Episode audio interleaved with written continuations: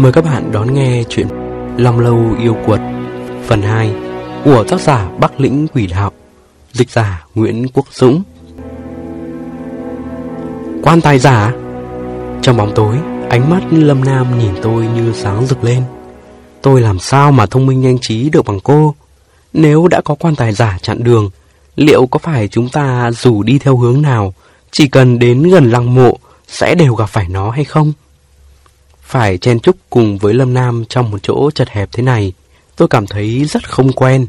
Hơi thở của một người lạ khiến tôi thấy không thoải mái. Tôi không thể dùng sức để tranh giành với anh ta, bèn lui lại đằng sau về vị trí khi nãy, rồi nói, cũng chưa chắc như vậy. Hư và thực đều chỉ là tương đối mà thôi. Đã có quan tài giả thì chắc chắn còn có quan tài thật. Thế nhưng việc này lại khiến tôi nghĩ ra câu đố về chín cỗ quan tài rồi. Anh xem, kiếp trước, kiếp này, kiếp sau, thiên đường, nhân gian, địa ngục, quan tài giả, quan tài thật, lại thêm cả cỗ quan tài thật sự duy nhất của chủ nhân lăng mộ này. Vậy không phải vừa khéo là chín cỗ quan tài hay sao? Sói con tiếp lời tôi. Nói như vậy thì lẽ nào kết cấu phong thủy của vọng long ảnh đã được sử dụng hoàn toàn rồi? Chủ nhân của lăng mộ này đã kết hợp tượng trưng của tam thế và tam giới, đắc đạo thành tiên bay mất rồi. Lâm Nam đáp, điều đó không thể nào. Trên đời này không có kết cấu phong thủy nào là thập toàn thập mỹ. Huống hồ phá vị ở đây, tuy đã được vị quốc vương này lấp lại một cách vô cùng tuyệt diệu, nhưng sớm đã bị quái vật mở ra rồi. Nếu không bùa mua kim đó của tôi, cũng không thể để mấy người nhặt được. Khi chúng tôi còn đang bàn bạc về cỗ quan tài giả kỳ quái này, thì đột nhiên nghe thấy tiếng Trương Vạn Quần đang đi ở cuối cùng kêu to. Mọi người cẩn thận, quân đoàn bánh trưng đến rồi. Mẹ kiếp, bọn chúng đông lắm. Kéo đến cả một đạo quân liền. Tôi vội vàng lấy ra một viên pháo sáng định hướng đốt lên. Chỉ nhìn thấy trên những tòa tháp thi thể trung trung điệp điệp có treo lủng lẳng vô số những tên bánh trưng đầu buộc khăn, mình mặc áo dài, mặt đen, miệng đen. Chúng đang nhìn xuống phía dưới, không hề động đậy. Sói con bèn kêu to. Bắn đi, con chờ gì nữa? Lâm Nam cũng kêu lên. Đừng vội, nhìn cho kỹ đi rồi hãng nói. Những tên này hình như không phải là bánh trưng, chỉ là những nô lệ bị tuẫn táng theo mà thôi. Tôi định thần nhìn kỹ lại. Quả nhiên bọn chúng không hề động đậy. Ngay cả bên dưới lớp áo dài cũng thấy trống không. Có vẻ như chỉ có cái đầu là được buộc vào tháp thi thể, còn nửa thân bên dưới thì rỗng không bay qua bay lại. Tôi tức giận kêu to. Hét lung tung cái gì đấy? Hết người này đến người khác. Đầu tiên là sói con, giờ lại đến cậu. Còn nói quân đoàn bánh trưng cái gì nữa? Làm người khác sợ, chết, có đền mạng được không? Cậu đội viên bèn đáp. Em thấy mọi người đều dồn về phía trước thảo luận chuyện quan tài. Em ở đằng sau không nhìn thấy quan tài, vô tình ngước mắt lên nhìn. Ánh đèn pin vừa dọi qua thì nhìn thấy rất nhiều bóng đen. Bởi vậy mới cho rằng đều là bọn bánh trưng. Xin lỗi nhé đội trưởng Sương. Bị một trận hết hồn, tôi vẫn thấy Lâm Nam đứng yên một chỗ ngẩng đầu nhìn lên trên, cho đến tận khi viên pháo sáng đã cháy hết.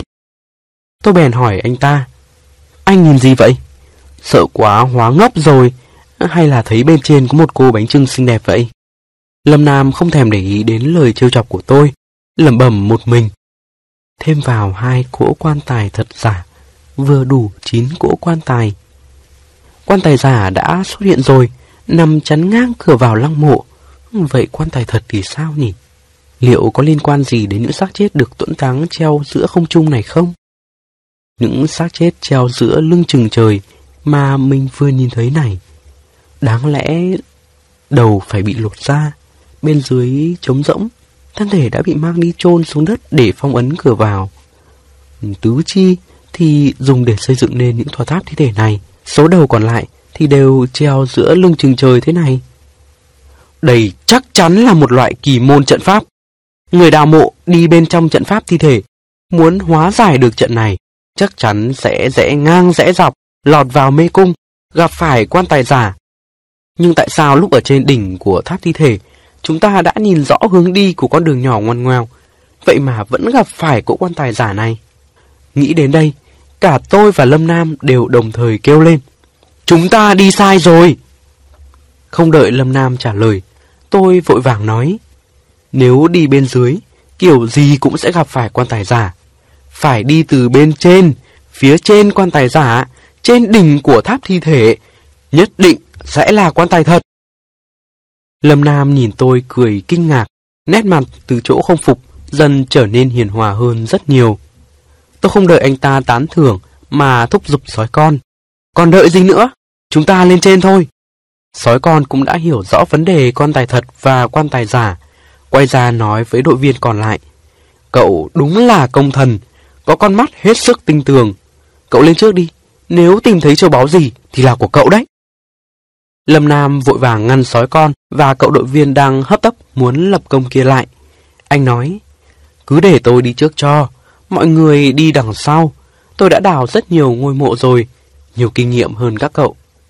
Chúng tôi tìm một tòa tháp thi thể gần cỗ quan tài giả nhất bởi tháp thi thể được làm từ rất nhiều những chiếc khung bốn mặt bằng gang nên trèo lên trên cũng rất dễ dàng.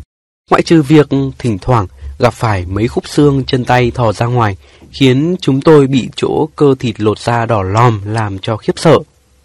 Sau khi leo một lúc, chúng tôi đã lần lượt trèo lên đỉnh tháp. Sau khi đã nhìn kỹ ngọn tháp thi thể có cỗ quan tài giả, Lâm Nam dẫn đầu đoàn người nhảy sang trước tiên.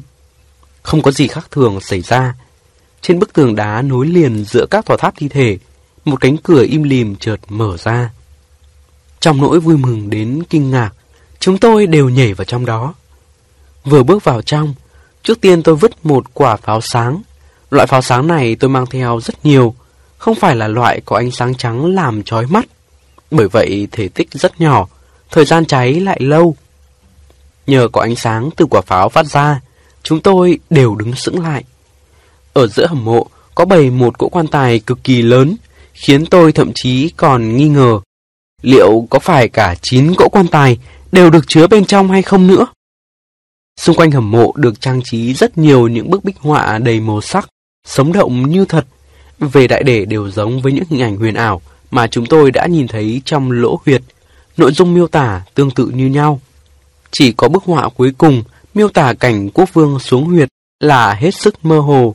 Phần lớn đều được vẽ dựa trên suy đoán, phát họa cảnh một người trên tay cầm viên Minh Châu, bước lên một con rồng, chậm chậm bay thẳng lên trời.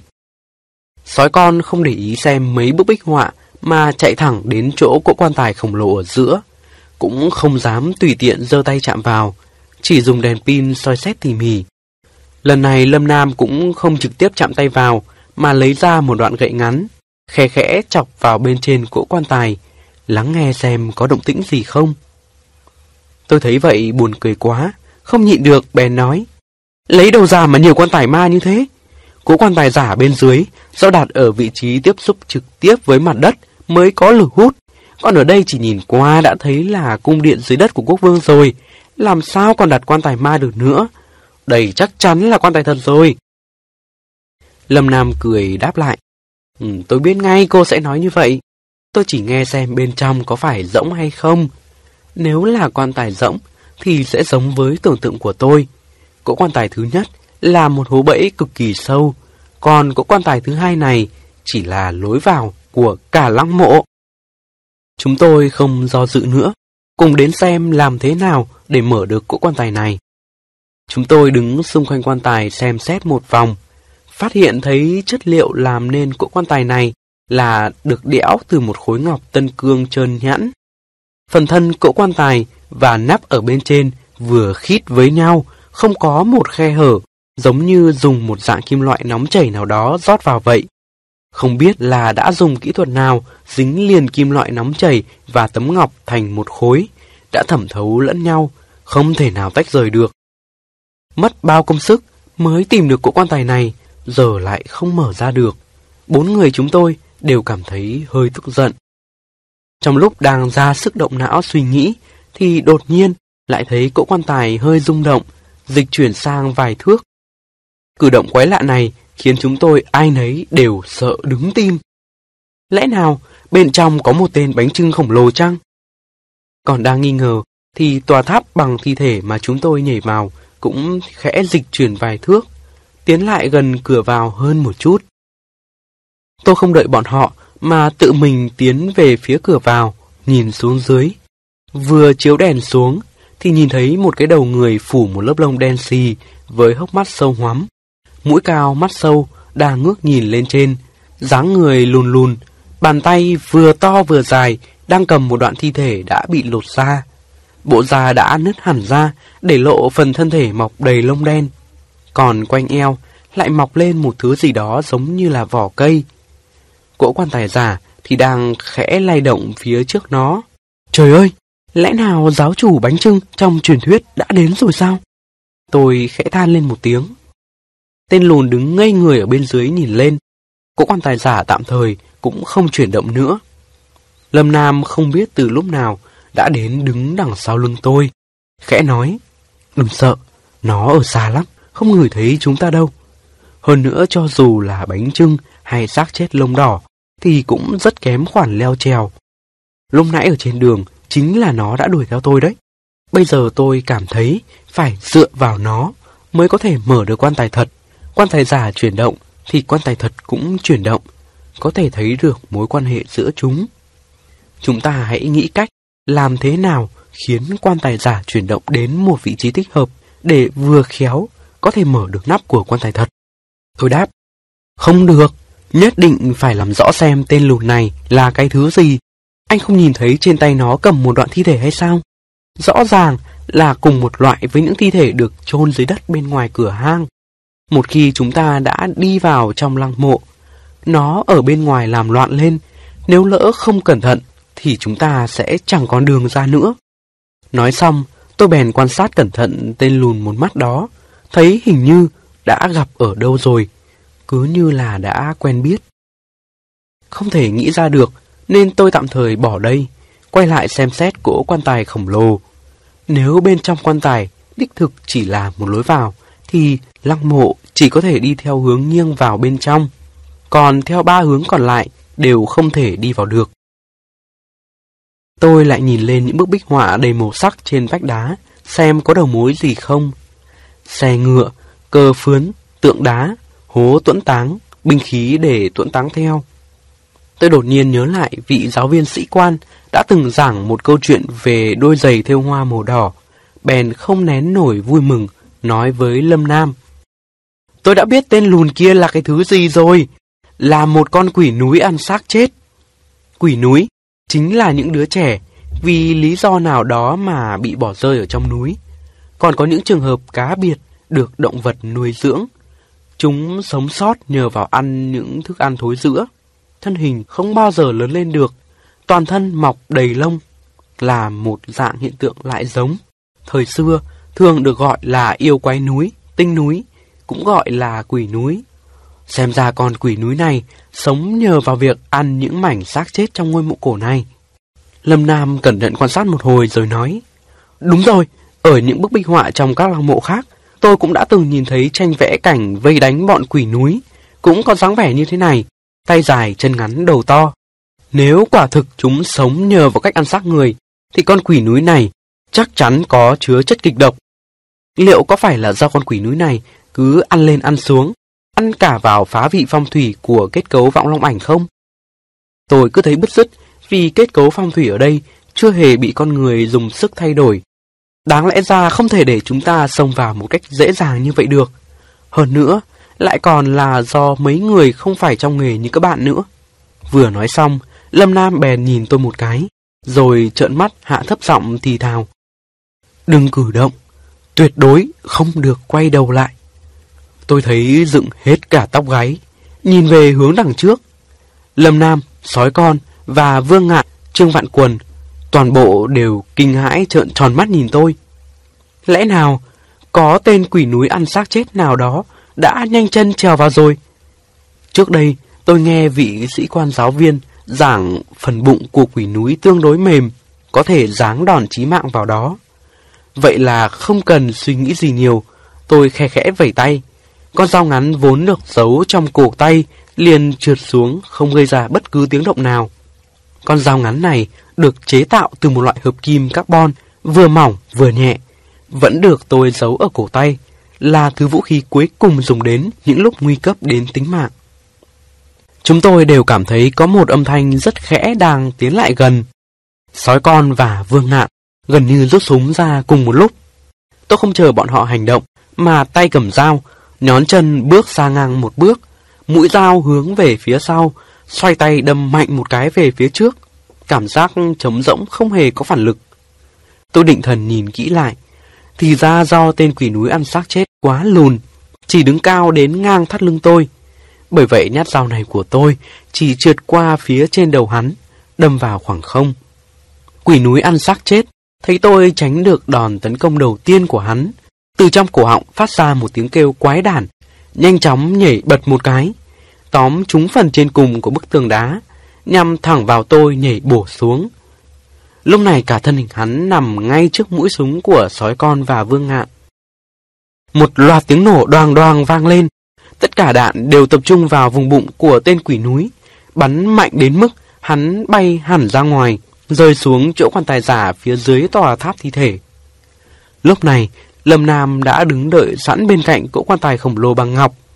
Khi tên quỷ núi ăn xác chết, vừa bị cỗ quan tài giả hút vào, thì quan tài ngọc cũng khẽ rung động một chút.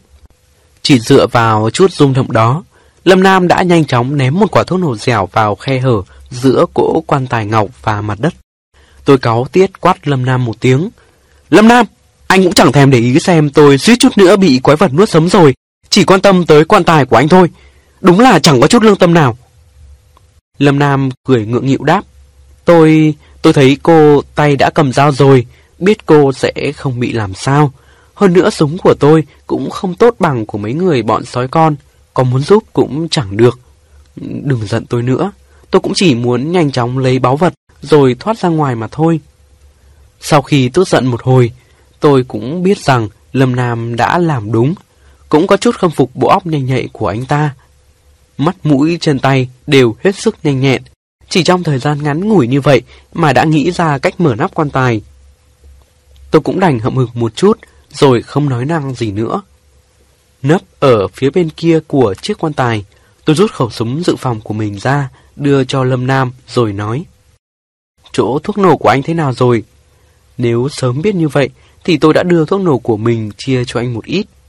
Khẩu súng này anh cầm lấy mà dùng, còn có mấy băng đạn nữa.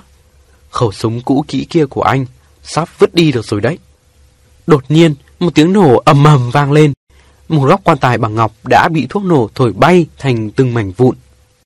Chúng tôi soi đèn về phía cỗ quan tài ngọc, thấy ngoài một cái hòm bằng đá, thì bên trong trống rỗng chẳng có gì. Mở chiếc hòm đá ra, chúng tôi thấy một cái gậy ngắn làm bằng vàng. Trên đầu gậy là hình một bàn tay đang nắm lấy viên ngọc, trông giống hệt như hình một chiếc cúp. Tôi đưa cây gậy vàng cho Lâm Nam, bởi tôi thấy để cho anh ta đựng trong cái ba lô sau lưng là thích hợp nhất. Các túi của chúng tôi đều đựng đầy những đạn dược, vũ khí và thuốc men, không thích hợp để cầm cây gậy đó. Phần bên dưới của chiếc quan tài ngọc quả nhiên xuất hiện một miệng hố hình tròn, ở giữa dùng hai chiếc nắp bằng ngọc mỏng đậy lên trên. Hai chiếc nắp này có hình chữ S, rất giống với thái cực đồ. Lâm Nam bèn nói, xem ra yếu điểm của kết cấu vọng lòng ảnh chính là ở đây. Chủ nhân của ngôi mộ này rất am hiểu về thuật phong thủy, Cô nhìn xem, ông ta đã dùng cách hóa giải thái cực, chứ không dùng những biện pháp khắc chế bằng sức mạnh như chấn áp hoặc phản xạ. Ông ta dùng nét cắt hình chữ S để biểu hiện đường ranh giới giữa âm và dương của thái cực. Biện pháp dẫn dắt để hóa giải hung tinh này rất phù hợp với quan niệm phong thủy của người xưa. Đường gấp khúc thì sinh điểm lành, đường thẳng thì sinh điểm hung. Tôi liền chen ngang, ngắt lời anh ta. Thôi anh đừng có khoe khoang nữa. Đã xác định được hai cỗ quan tài thật giả rồi, còn bảy cỗ quan tài nữa đang đợi đấy. Lằng nha lằng nhằng cũng đến quá nửa đêm rồi, tôi đã thấy đói rồi. Tôi vừa bước xuống dưới vừa hỏi Lâm Nam. Bảy cỗ quan tài có thể biểu hiện cho kiếp trước, kiếp này, kiếp sau, thiên đường nhân gian địa ngục. Và cuối cùng hợp lại thành một cỗ quan tài thật sự. Chúng có thể như thế nào chứ? Câu đố này đối với một người chưa từng có kinh nghiệm trộm mộ như tôi, quả thực là quá khó. Lâm Nam rút khẩu súng mà tôi đã đưa cho anh ta, cầm trong tay rồi đáp. Điều này chỉ mang tính tượng trưng mà thôi. Có những người chủ lăng mộ đi tìm bắt đứa trẻ là kiếp sau của mình để đem đi chôn sống cùng với mình. Lại đem những xác chết đào được trong các ngôi mộ cổ mà không bị mục nát, sau khi trải qua những nghi lễ đặc biệt, cũng đem chôn trong lăng mộ, coi như là tập trung đủ ba kiếp. Còn những thứ để tượng trưng cho ba cõi thiên đường, nhân gian và địa ngục trong quan tài thì tôi đoán 10 phần chắc 8 là những thứ châu báu từ thời xa xưa có sức mạnh thần thánh hoặc tà ác. Người chủ của ngôi mộ vọng long ảnh này có lẽ cũng đã làm như vậy. Cô thấy thế nào? Tôi không hiểu biết nhiều đến như vậy, nên thấy những điều mà Lâm Nam nói cũng rất có lý. Sói con và Vương Ngạn chú ý lắng nghe hai người chúng tôi nhỏ to bàn bạc, có thể nhận ra vẻ lo lắng trên gương mặt họ. Làn không khí ẩm ướt thổi qua mặt khiến Lâm Nam lo lắng cao mày. Xem ra không ổn, trong lăng mộ đáng lẽ ra phải khô ráo, không khí không lưu thông. Ở đây, nếu vốn đã ẩm ướt như vậy, thì chẳng thể bảo quản được thứ gì. Mười phần chắc tám là do tên quỷ núi ăn xác chết kia đã phá hoại rồi.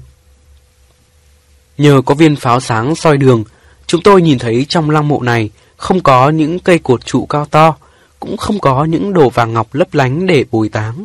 Nhưng ở giữa lại sừng sững một tòa tháp màu đen có ba tầng, cao gấp ba lần chiều cao trung bình của một người.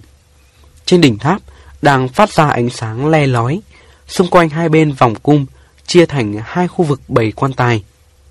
Tôi đếm thử thấy tổng cộng có 8 cỗ quan tài, trong lòng nghi ngờ hỏi Lâm Nam. Lẽ nào chúng ta đã tính sai rồi?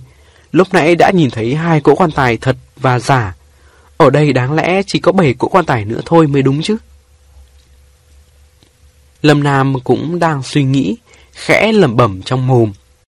Hợp tam thế, thông tam giới vi nhất chân, nạp quan cửu, tự ảnh châu vu thánh tháp, hưởng quốc vạn tuế.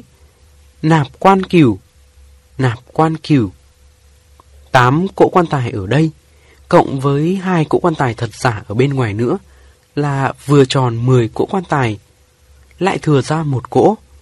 Rốt cuộc là chuyện gì đây? Tám cỗ quan tài được bày thành hai dãy. Trên bệ đặt quan tài bên trái là ba cỗ quan tài làm bằng thủy tinh màu xanh lục, có bịt vàng ở bên cạnh và các góc, còn một cỗ màu đen. Trên bệ đặt quan tài bên phải chỉ là ba cỗ quan tài bằng đá hết sức tầm thường và một cỗ quan tài màu trắng. Bên ngoài bệ đặt quan tài của cả hai bên được bao quanh bởi những bệ đỡ bằng đá trắng. Các cỗ quan tài cũng đều hướng về tòa tháp màu đen ở giữa. Chúng tôi đứng ở vị trí của tòa tháp màu đen, quan sát bốn phía xung quanh.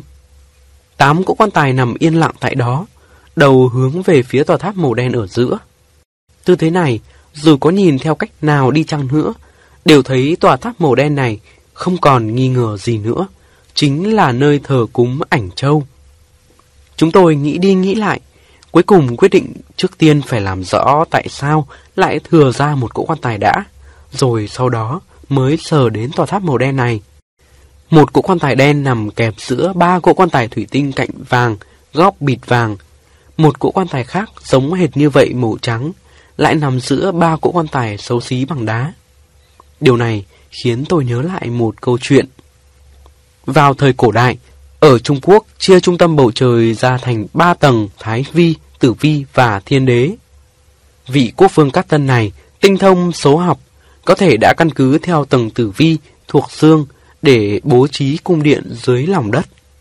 Nhìn vào kết cấu của lăng mộ và sự phân bố hai cỗ quan tài nhỏ màu đen trắng, hình dạng âm dương của thái tượng thái cực đổ, trong âm có dương, trong dương có âm.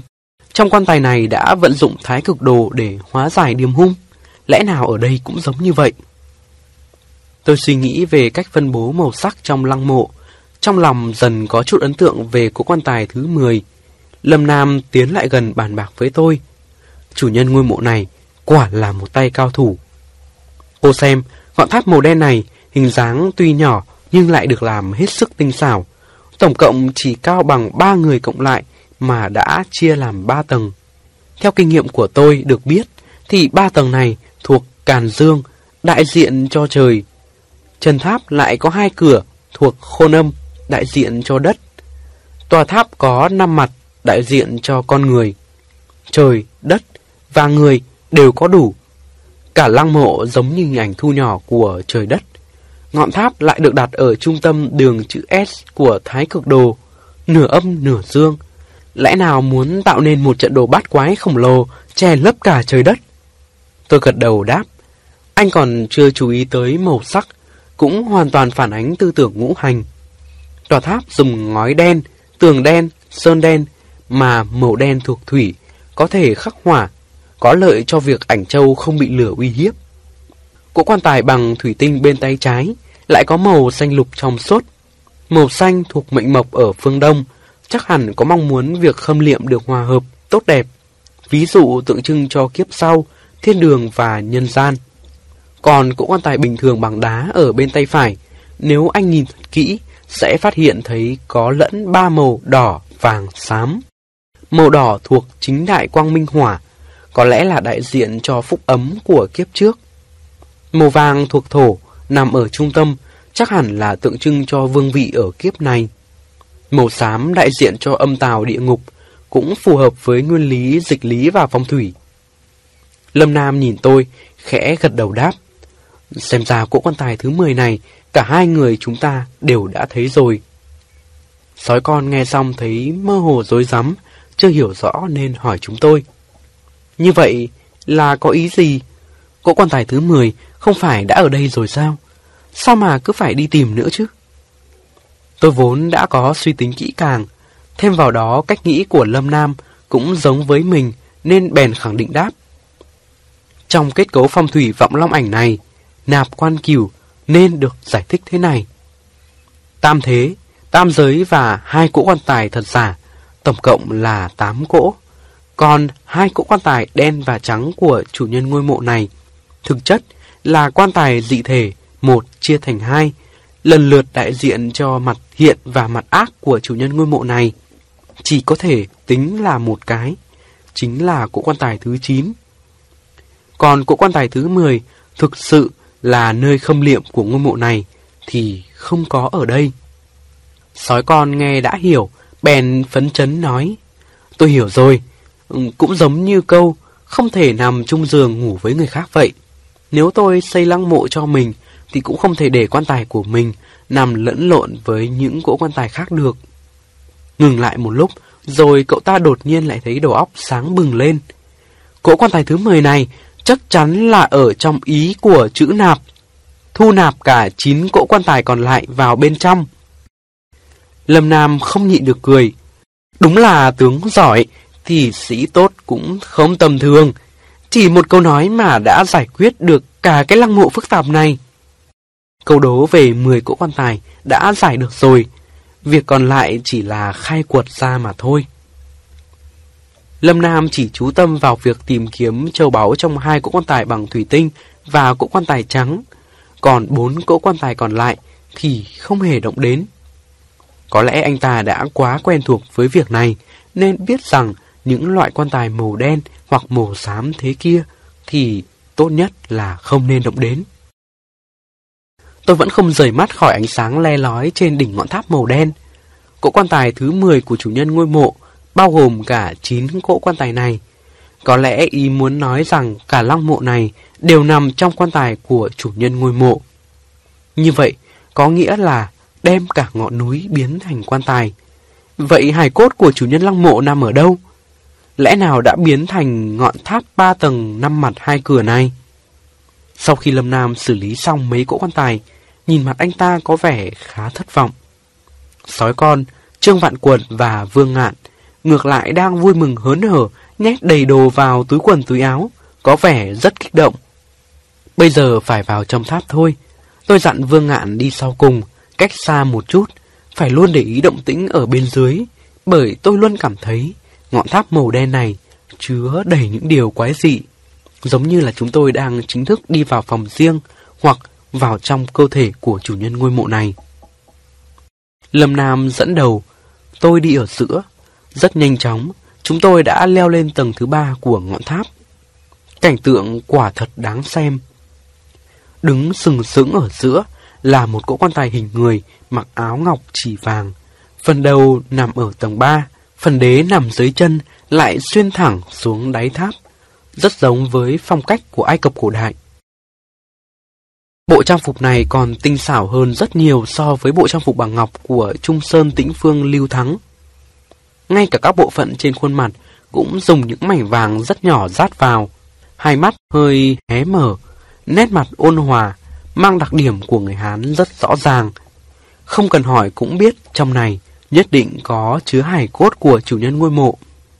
Hai cánh tay trên cỗ quan tài hình người này không bắt chéo trước ngực giống như của người Ai Cập, cũng không đặt xuôi cạnh thân người giống như Trung Sơn Tĩnh Vương Lưu Thắng, mà lại dơ ra một trước một sau, giống như đang chuyển động ở tư thế chạy vậy.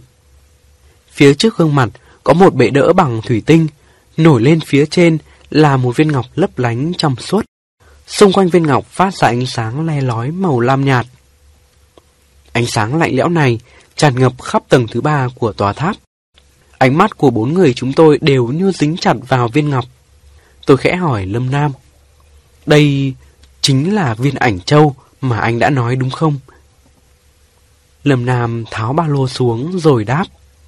Chính là như vậy, nên mới gọi là tị trần ảnh châu mới đúng. Chỉ thấy viên ngọc màu lam, vốn to bằng quả trứng gà kia, đang phát ra ánh sáng, chợt biến thành một bức tranh phong cảnh sông núi huyền ảo, bay lượn xung quanh chúng tôi. Bên tai, lại nghe thấy tiếng nhạc tiên réo rắt, lẫn vào trong đó là tiếng chuông gió leng keng. Mỗi tiếng leng keng đó đều như phát ra từ nơi sâu thẳm nhất trong tâm hồn. Tôi tuy không hiểu đang diễn tấu khúc nhạc gì, nhưng chỉ thấy phong thái cổ kính cao nhã, khiến trong người thấy rất thư thái vui vẻ. Lâm Nam và tôi mở to mắt, nhìn cảnh tượng mông lung kỳ ảo đó. Chỉ thấy giữa hình ảnh non xanh nước biếc đó, có một chấm màu đỏ tươi liên tục di chuyển. Cả cảnh tượng đó cứ lúc xa lúc gần tầm mắt, mỗi lần hơi dừng lại ở đâu đều để lại một cái bóng nhàn nhạt, nhạt. Cứ như vậy, một lúc lâu sau mới biến mất cùng với cảnh sơn thủy mờ mờ ảo ảo đó. Tôi liếc nhìn sang phía Lâm Nam, thấy anh ta đang mở to mắt nhìn rất chăm chú, có vẻ như đang cố gắng hết sức để ghi nhớ lại quỹ đạo chuyển động của cái chấm màu đỏ. Cho đến tận khi hình ảnh đó biến mất mới lờ mờ ngẩng đầu lên. Tị Trần Ảnh Châu sau khi biến hóa ra khung cảnh huyền ảo đó thì màu sắc đã nhạt đi rất nhiều. Tiếng nhạc tiên cũng càng lúc càng nhỏ dần. Ba tầng tháp lại trở về với ban đêm và sự tĩnh lặng. Chỉ còn lại ánh sáng từ ngọn đèn pin trên đầu chúng tôi chiếu xuống và tiếng thở không đều của chính chúng tôi. Trong lúc còn đang nghi ngờ thì chợt thấy cỗ quan tài hình người kia đột nhiên khẽ rung động. Lâm Nam cũng đã chú ý đến điều đó, liền với tay chụp lấy viên ảnh châu, nhét vào trong ba lô, rồi khẽ nói. Đi mau, e rằng bọn bánh trưng sắp xuất hiện rồi đó. Bốn người vội vàng quay đầu đi xuống dưới tháp. Vừa xuống đến nơi thì thấy chỗ bệ đặt tám cỗ quan tài đột nhiên nứt ra một cái hố.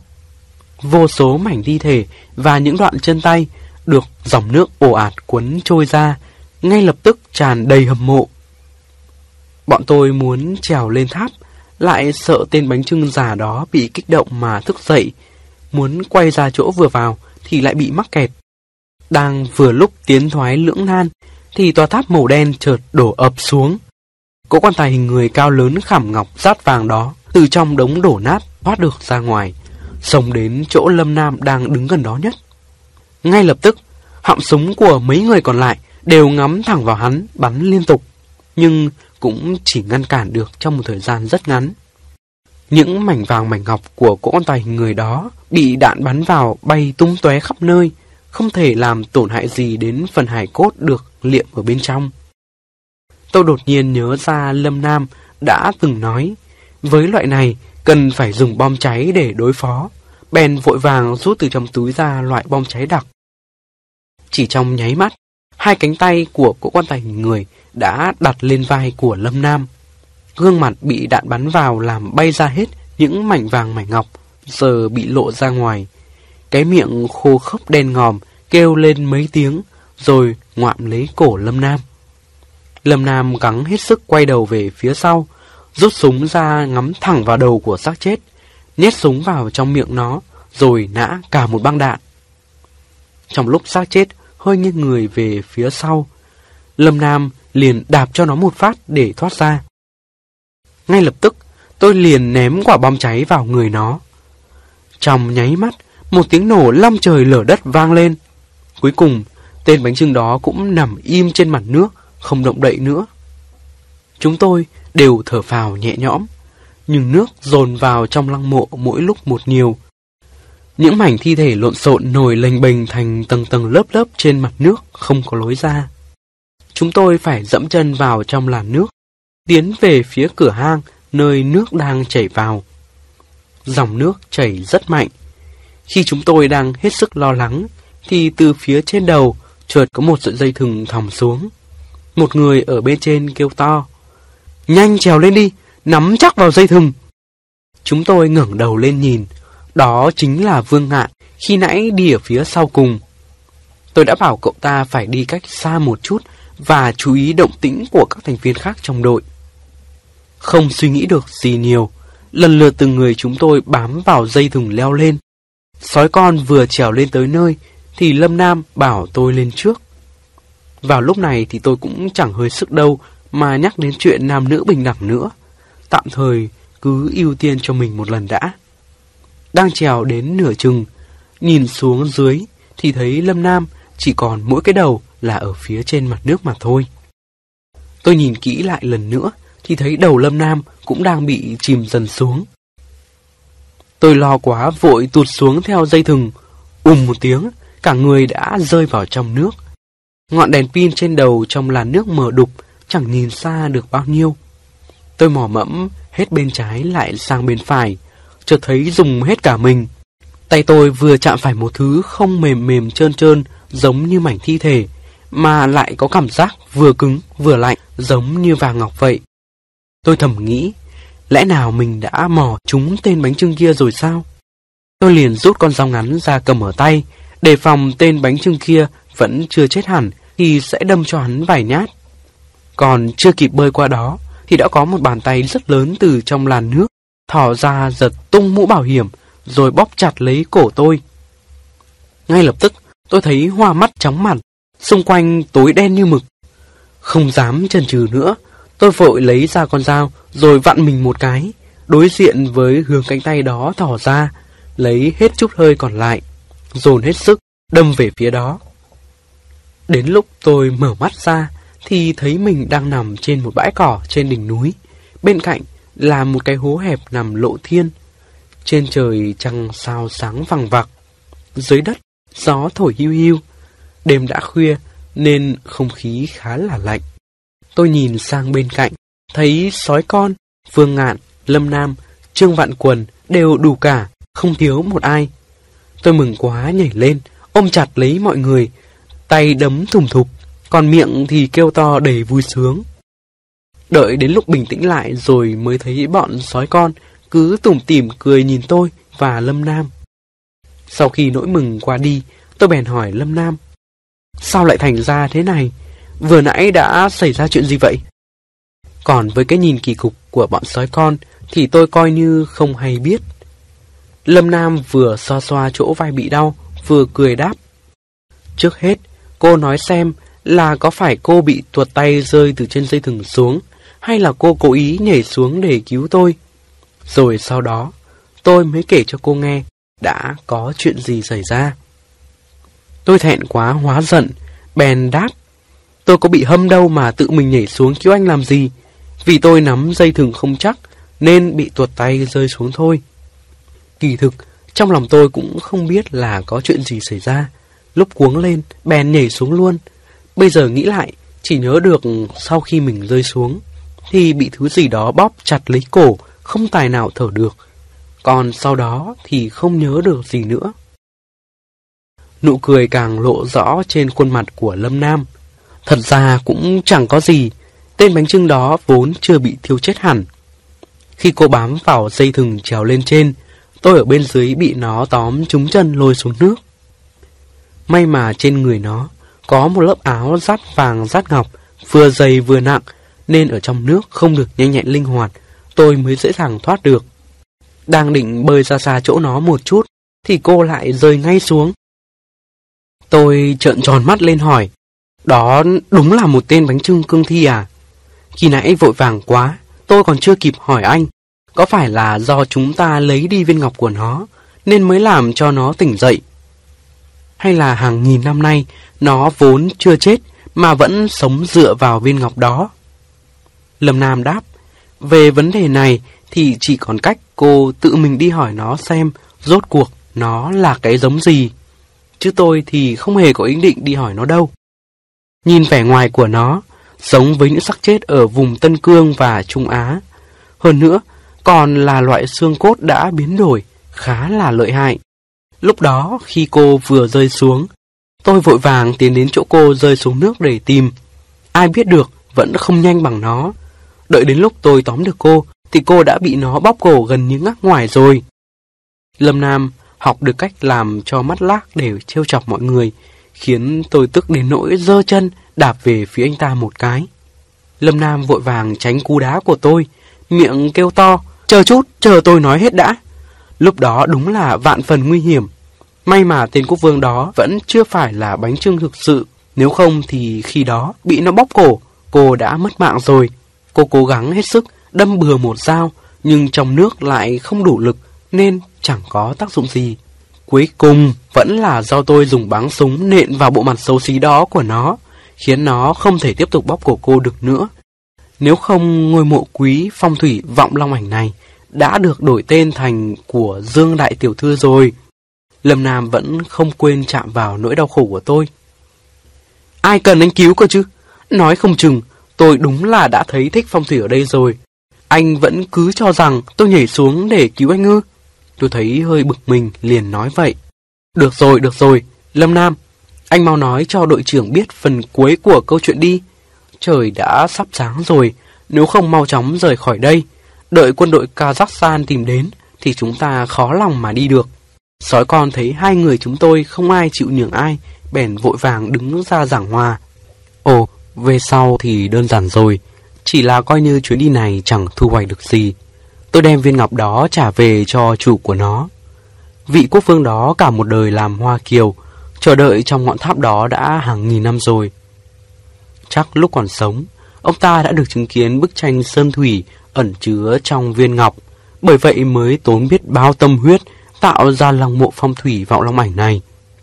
Cũng muốn tạo ra một viên ảnh châu nữa. Cũng vừa hay, hàng nghìn năm sau, trời cũng chiều theo lòng người. Vọng long ảnh tàng phong tụ khí lại, hình thành nên một viên ảnh châu. Vị quốc vương một lòng muốn sống lại. Ai biết được, sau khi mặc áo ngọc chỉ vàng chờ đợi mấy nghìn năm, biến thành một tên bánh trưng giả, cũng không sống lại được. Tôi nghĩ rằng dù sao chúng ta cũng đã ghi nhớ hết tấm địa đồ này rồi. Viên ảnh châu kia cũng chẳng có tác dụng gì mấy. Thôi thì nét trở lại vào miệng vị quốc vương đó cho ông ta ăn. Nhưng viên ảnh châu sau khi hiện ra tấm địa đồ mới lại biến thành một con quái vật 10 chân, nghiền nát đầu của vị quốc vương thành từng mảnh vụn một cách dễ dàng. Sau đó bọn họ thả dây thừng xuống kéo hai chúng ta lên. Lâm Nam kể lại một cách vắn tắt, nhưng tôi biết quá trình đưa viên ảnh châu vào miệng cho vị quốc vương khi ăn chắc hẳn vô cùng nguy hiểm. Đàn ông đều như vậy, đem những việc nguy hiểm kể lại dễ như trở bàn tay để làm nổi bật khả năng của mình. Tôi cũng ngại không muốn hỏi nữa. Nghĩ đến cảnh mình được một người đàn ông xa lạ ôm trong tay, treo trên dây thừng để trèo lên, cảm thấy thật ngại ngùng. Lúc đó Vương Ngạn, người đã thả dây thừng xuống kéo chúng tôi lên, bèn lên tiếng. Đội trưởng, xin được báo cáo. Lúc trèo lên tháp, chị đã ra lệnh cho em phải chú ý động tĩnh bên dưới. Bởi vậy em đã đi rất chậm. Nhìn thấy trên tường đá dường như có chút ánh sáng, bèn một mình bò lên trên, định xem rốt cuộc là chuyện gì. Ai ngờ trên đó lại thông với bên ngoài. Nhưng em đã tự mình hành động, xin chị trừng phạt. Mặc dù nói là xin chịu trừng phạt, nhưng sắc mặt cậu ta lại chẳng hề có chút vẻ gì hối hận cả. Tôi bèn cười đáp, làm sao có thể trừng phạt cậu được? Cậu đã cứu sống tất cả bọn tôi, tôi còn phải cảm ơn cậu nữa. Trong lúc đang nghỉ ngơi, tôi kinh ngạc phát hiện ra điện đàm vô tuyến đã hoạt động trở lại. Vội vàng liên lạc với ba đội viên còn lại đang làm nhiệm vụ cảnh giới ngoài cửa hang. Sau đó hỏi Lâm Nam, Thế nào? Đại anh hùng trộm mộ, anh có đi nhờ máy bay của chúng tôi để về nước không? hay là còn tiếp tục ở đây đào bới? Lâm Nam cười một cách giảo hoạt, đáp, tôi không đủ khả năng với tới máy bay lên thẳng được vũ trang của mọi người. Tôi tự mình đi thì tốt hơn. Hơn nữa tôi cũng sợ một khi về nước rồi thì mọi người sẽ bắt tôi lại mất. Vậy được, anh tự mình bảo trọng nhé. Chúng tôi đi đây. Tôi cố vẫy tay chào Lâm Nam một cách thật tự nhiên, không hề liếc nhìn một cái nào đôi môi đang khẽ rung động của anh ta. Tôi biết anh ta muốn hỏi tôi đến khi nào mới có thể gặp lại. Sau một hồi trèo non lội suối vất vả, cuối cùng chúng tôi đã có thể lên máy bay trở về nước. Trên suốt quãng đường trở về, sói con quyết định hỏi tôi rồi lại thôi. Tôi cũng biết cậu ta muốn hỏi tôi điều gì. Đúng vậy, đúng là tôi có chút lưu luyến không nỡ rời xa Lâm Nam. Chúng tôi đã cùng kề vai sát cánh, chiến đấu trong lăng mộ của quái âm u. Khi gặp phải khó khăn, đối mặt với sống chết, đã có thể cùng nhau ứng phó, biến nguy thành an. Đúng là một chiến hữu khó mà có được. Nhưng tôi tin rằng, một khi đã có duyên với nhau, thì tôi và Lâm Nam sẽ còn gặp lại. Nhất định là như vậy. Về đến Trịnh Châu, sau khi rời khỏi bộ nội vụ, tôi thấy mệt mỏi dã rời, chẳng muốn làm gì nữa. Mọi người trong bộ cho rằng tôi vì bị căng thẳng nên cần nghỉ ngơi một thời gian dài.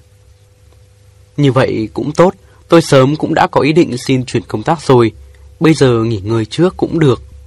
Bố tôi đã nghỉ hưu được mấy năm rồi, hàng ngày bị bệnh tật dày vò cũng chẳng dễ chịu gì. Ngồi trên chiếc ghế dài trong phòng bệnh, ở viện điều dưỡng, nghe tôi ấm ức kể lại những nguyên nhân cũng như hậu quả trong nhiệm vụ lần này. Ông tỏ thái độ ngạc nhiên nhìn tôi nói Con gái yêu quý của bố đã trưởng thành rồi Cái cậu thanh niên tên là Lâm Nam đó cũng khá đấy Đã cứu mạng con gái bố Lúc nào có thời gian Phải mời cậu ta đến nhà mình để cảm ơn Cũng vừa hay có một chuyện bố đã giữ kín trong lòng suốt mười mấy năm rồi Xem ra cậu ta chính là người có thể cởi bỏ được nút thắt trong lòng này của bố Còn nhớ phải mời cậu ta đến Bố có chuyện muốn thỉnh giáo cậu ta. Nghe bố nói vậy, lòng hiếu kỳ của tôi lại nổi lên. Tôi bèn xà vào hỏi bố đầu đuôi câu chuyện. Xưa nay, bố vốn yêu quý chiều chuộng tôi, cuối cùng đành phải nói cho tôi biết. Câu chuyện này là do ông nội con đã từng trải qua, những ghi chép của ông nội con để lại. Bố vẫn còn lưu giữ một bản sao, đợi khi Lâm Nam đến rồi, bố sẽ tận tay đưa cho cậu ta xem. Con đừng có mà đoán mò nữa. Có thể do bố tôi cảm thấy không nỡ giữ bí mật với tôi. Cuối cùng bố cũng tiết lộ cho tôi một chuyện. Trước nay, bố chưa từng kể với con và các anh của con một chuyện. Các con vốn có một người chú tên là Dương Huyền Uy, là em trai ruột của bố. Hơn 10 năm trước, chú ấy đã từ nước Mỹ trở về tìm bố. Lúc đó mới cải cách chưa được mấy năm, do thân phận đặc thù của bố nên không thể thừa nhận chú ấy. Chỉ bí mật gặp nhau mấy lần, mới biết được chú ấy ở bên Mỹ đã lấy một cô vợ người Trung Quốc. Ngoài ra, còn có một cô con gái tên là Shirley Dương. Lúc ấy, chú con đang vội đi Tân Cương tham gia khảo cổ, nhưng vào thời buổi đó, một Hoa Kiều quốc tịch Mỹ không thể được phê chuẩn đi khảo cổ trong nội địa. Bố đã dựa vào các mối quan hệ của mình để giúp chú ấy tổ chức một đoàn khách du lịch Ai ngờ sau khi đi rồi thì chẳng nhận được tin tức gì nữa. Từ đó bặt vô âm tín. Chuyện này quả thực tôi không hề hay biết tí gì. Không ngờ bố tôi có nhiều bí mật chưa từng tiết lộ đến như vậy. Tôi rất không vui, bèn trách bố. Một chuyện lớn như vậy mà bố đã giấu từng ấy năm trời. Bố mau nói cho con biết về sau như thế nào đi. Nếu không, con sẽ không nể tình thân mà đi tố giác bố với cấp trên cấu kết với địch bán nước, cắt bỏ chức quan to này của bố. Sắc mặt của bố bỗng trở nên sầu muộn. Người chú này của con năm đó vội vàng đi Tân Cương, bố đã bắt ép chú ấy phải nói ra sự thật. Thì ra là vì vợ và con gái của chú ấy, thậm chí cả bố vợ của chú ấy nữa, đều mắc một chứng bệnh kỳ quái, bắt buộc phải đi Tân Cương tìm kiếm căn nguyên của chứng bệnh quái lạ này. Cách này chỉ có đến thành cổ tinh tuyệt trong nội địa Tân Cương mới có thể biết được. Bởi vậy, bố cũng mong sớm được gặp Lâm Nam, thử hỏi cậu ta xem đấy rốt cuộc là chuyện gì. Nghe bố nói như vậy, tôi lại thấy buồn lòng. Sớm biết như vậy thì tôi đã hỏi xin số điện thoại của Lâm Nam rồi. Trung Quốc lớn như vậy, ngộ nếu anh ta lại bận rộn đi tìm hiểu trong một ngôi mộ cổ nào đó, thì tôi biết tìm anh ta ở đâu bây giờ. Thời gian thấm thoát thoi đưa, lại mấy ngày nữa trôi qua trong bình lặng. Bầu trời của Trịnh Châu mấy hôm nay giặt một màu xám xịt, xe cộ đi lại như mắc cửi trong thành phố. Rú rú ở nhà suốt mấy ngày trời rồi, tôi không thể nào chịu nổi được nữa, bèn tìm lý do ra ngoài cho thoáng. Tôi chỉ chuẩn bị hành lý đơn giản rồi rời khỏi nhà, định đi Tây An thăm bạn học cũ. Mấy năm nay đi tung hoành ngang dọc khắp nơi, cũng đã thấy mình có chút bản lĩnh. Bố và các anh đều không phải lo lắng về tôi nữa. Đến Tây An vào gần cuối mùa thu, tôi ở lại khách sạn Kim Hoa quen thuộc. Tranh trách khách sạn mà tôi yêu thích đó là một con phố nhỏ bán toàn đồ ăn vặt có mùi vị rất đặc biệt. Hôm nay, tôi đã đi thăm hết một lượt nhà các bạn học cũ. Trong lúc vô tình đột nhiên rẽ vào con phố ẩm thực này, từ trong các cửa hiệu liên tục vang lên tiếng nhạc ẩm ý của một bài hát mới, Yêu Anh Không Ngừng. Hai bên đường treo đầy những tấm biển quảng cáo đủ các loại đồ ăn vặt, khiến tôi hoa cả mắt, không biết nên ăn món gì. Tôi chọn một cửa hàng nhìn có vẻ sạch sẽ gọn gàng, ngồi xuống một bàn cạnh cửa sổ. Từ ngày cùng Lâm Nam trải qua cuộc thám hiểm trong lăng mộ cổ ở vương quốc kỳ lạ đó, tôi không thể nào quên được cảm giác mạo hiểm trong cái đêm đáng nhớ đấy. Tôi nhớ đến Lâm Nam, rồi lại nghĩ đến hiện tại. Vậy mà đã mấy tháng trôi qua rồi. Trong lúc ngồi tạm vạch ra kế hoạch cho lộ trình ngày mai, ở bàn bên cạnh có mấy người đang ngồi uống rượu và chuyện trò rất khẽ. Tôi đã vô tình nghe được nội dung câu chuyện của bọn họ. Thì ra, đó là mấy người buôn bán cổ vật đang ngồi trao đổi kinh nghiệm với nhau. Một người lớn tuổi đeo kính gọng đen, nhìn nét mặt có vẻ trung hậu, hình như được mấy người kia coi là bậc cao thủ.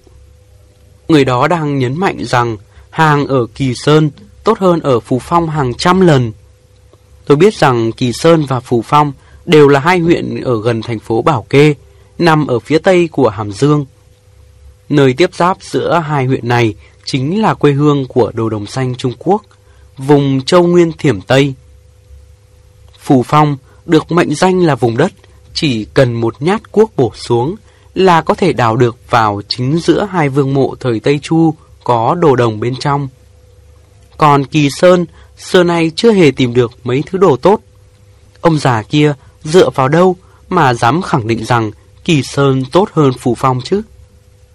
Ông già đó làm ra vẻ thần bí, hạ giọng thì thào. Các cậu đúng là chẳng biết gì cả, Cách huyện Kỳ Sơn 15 dặm về phía tây bắc có sườn phía nam của núi Phượng Hoàng. Đó chính là vùng đất quý để chôn cất thiên tử đấy.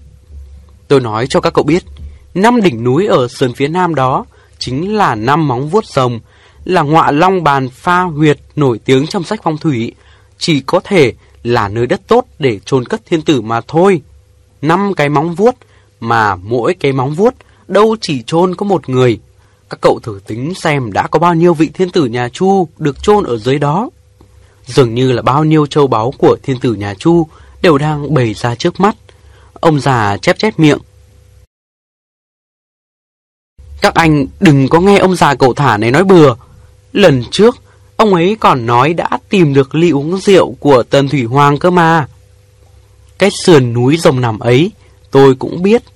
Chỉ có một hoặc hai móng là có thể trôn cất được, còn ba móng còn lại đều không có địa khí đâu. Hơn nữa, một móng rõ ràng là tốt hơn hai móng, mà cũng không phải là huyệt chôn thiên tử, chỉ có thể là chôn người thân của thiên tử mà thôi. Một cậu thanh niên gầy gò ngồi bên cạnh rõ ràng có vẻ không phục. Ông già bị gọi là cậu thả đó, đã đỏ bừng hết cả mặt lên, thấy quyền uy của mình bị người khác đạp xuống đất như vậy, bèn tức giận phản bác lại. Đồ trẻ danh như cậu thì biết gì? Ở Kỳ Sơn đã tìm được gạch của nhà Chu, cậu có biết hay không? Chuyện những viên gạch lớn của nhà Chu bên trong rỗng ruột, e rằng bọn trẻ danh các cậu còn chưa từng nghe nói đến. Gạch nhà Chu là cái gì? Chỉ có thiên tử mới được dùng thôi nhé. Đồ nhãi danh miệng còn hồi sữa như cậu, Thì hiểu cái quái gì? Nghe ông già giáo huấn người khác như vậy, Mấy người còn lại cười rộ lên. Chỉ có cậu thanh niên gầy gò đó Là vẫn còn cố tranh cãi. Đấy không phải là do tôi nói, Là thầy giáo Lâm nói đấy chứ. Thầy ấy không thể sai được. Mấy người kia vừa nghe nhắc đến thầy giáo Lâm Thì thôi không cười nữa. Ông già cũng thử thăm dò Cậu gặp thầy giáo Lâm lúc nào vậy? Quả là không tầm thường đâu Sau đó lại tỏ rõ vẻ nghi ngờ Đổ nhãi danh nhà cậu, Chắc không nhận nhầm người đấy chứ hả? Cậu thanh niên gầy gò lắc lắc đầu nói, Tôi chưa từng có phúc phận được gặp trực tiếp thầy giáo Lâm Mấy hôm trước ở Kỳ Sơn, Tôi có nghe một ông già nói lại, Ngày hôm đó, Tôi đang buồn chán vì chẳng đào được gì Chợt thấy ông già đó cầm một đôi vòng tay bằng ngọc Như cầm bảo bối đưa cho tôi xem. Tôi vừa xem, Đã biết ngay là vật quý thời nhà Hán. Bèn hỏi ông ta xem đào được trong ngôi mộ nào. Đã lớn tuổi như vậy rồi, Sao còn làm những việc này? Ông lão vội đáp Là do ông đem một cái mai rùa Đổi lấy vật này cho một người họ Lâm. Tôi lại gặng hỏi mãi mới xác định được, Người họ Lâm đó chắc chắn là thầy giáo Lâm. Tính khí của thầy giáo Lâm, Nếu không phải là hết cách, Thì quyết không ra tay. Chắc hẳn trên cái mai rùa của ông già đó Có ghi chép những văn tự giáp cốt gì quan trọng, Nên mới đem vòng đeo tay bằng ngọc Của thời nhà Hán quý giá như vậy Để đem đổi lấy. Nghe bọn họ nhắc đến người họ Lâm, Tôi lại càng chú ý lắng nghe hơn nữa. Nhưng rồi lại nghĩ mình đúng là ngốc thật.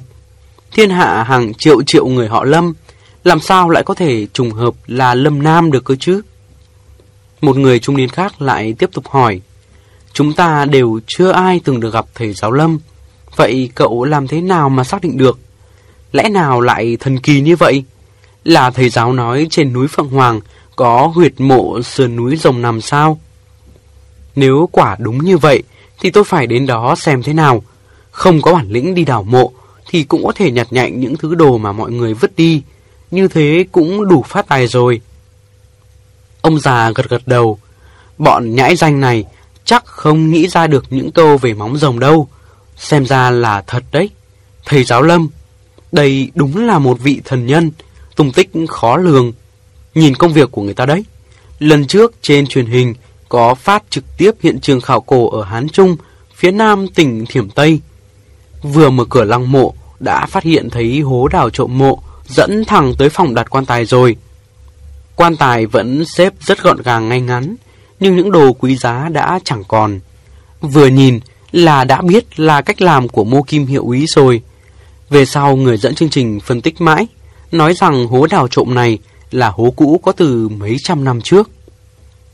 Nếu không phải là do tôi nghe được, người ta đồn đại rằng trong tay thầy giáo lâm có bảo vật tuyệt thế của Hán Trung, thì cho đến bây giờ vẫn không biết là do ai làm.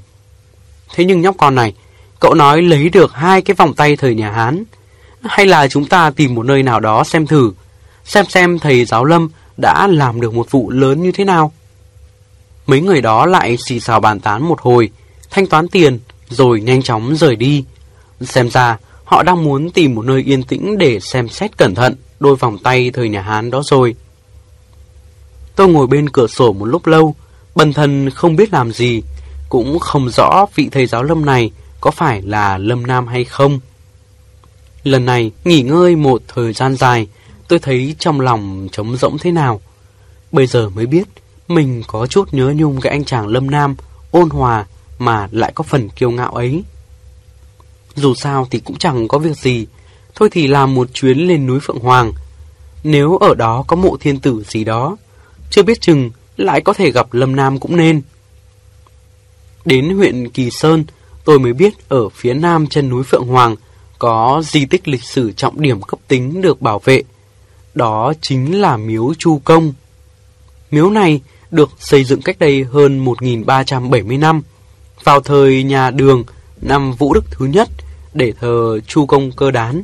Về sau, trải qua các triều đại được trùng tu, mở rộng, tạo nên một cụm di tích bao gồm phần chính là điện thờ Chu Tam Công, Chu Công, Triệu Công, Thái Công và khu đền phụ thờ Khương Nguyên, Hậu Tắc, Cả một quần thể kiến trúc cổ bao gồm đình đài lầu các, rất lộng lẫy huy hoàng. Tôi đứng trong miếu chu công, thấy nơi đây cây cối um tùm, ken dày tỏa bóng dâm xuống dưới. Từng làn gió thu nhẹ nhẹ thổi qua, cảm giác giống như trong lời bài hát mà Quách Phú Thành đã từng hát. Không biết nên đi về nơi đâu. Tôi vừa suy nghĩ mông lung, vừa trèo lên đỉnh núi Phượng Hoàng.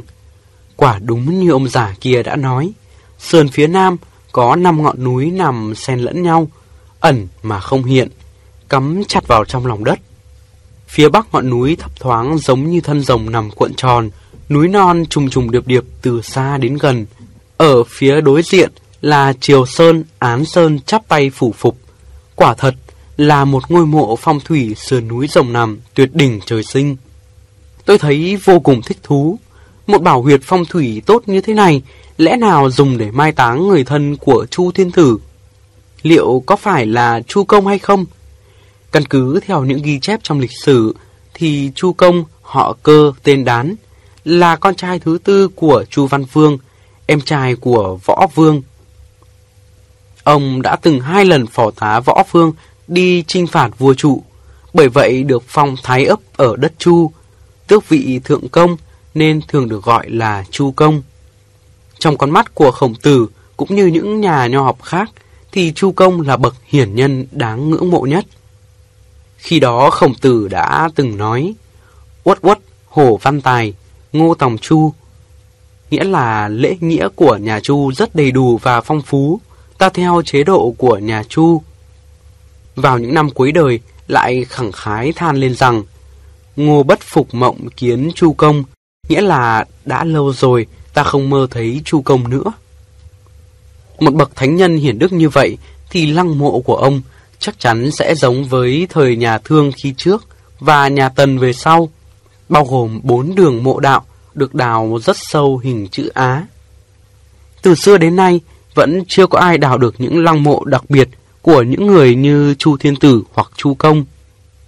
Cả một câu đố không lời giải trong lịch sử này, nếu như quả thật được chôn giấu trong lòng đất dưới chân tôi, thì ở bên trong liệu ẩn giấu những bí mật như thế nào? Nhớ lại trước đây, báo cáo hiện trường khai quật khu lăng mộ của Thương Vương và Tần Công đều có rất nhiều những hố chôn xương của những người bị tuẫn táng. Tôi đột nhiên thấy dùng mình. Lúc này, nếu như có Lâm Nam ở bên cạnh, thì tốt biết bao. Tôi quan sát tỉ mỉ thế núi của năm ngọn núi vuốt rồng, sau hàng ngàn năm hứng chịu biết bao mưa gió, vẫn có thể lờ mờ nhận ra hình móng vuốt tròn đầy viên mãn. Giữa các móng vuốt đó, bị che phủ bởi những lớp đất tối màu. Nếu quả thật có những lăng mộ lớn hình chữ Á hoặc hình chữ Trung, thì cho dù đã bị vùi lấp, cũng sẽ nằm bên dưới chỗ tiếp nối giữa các móng vuốt này. Nhìn đi nhìn lại, mà vẫn không thấy chút dấu vết nào, chứng tỏ Lâm Nam đã từng đến đây. Nên sau một hồi tính toán, Cuối cùng tôi đành xuống núi.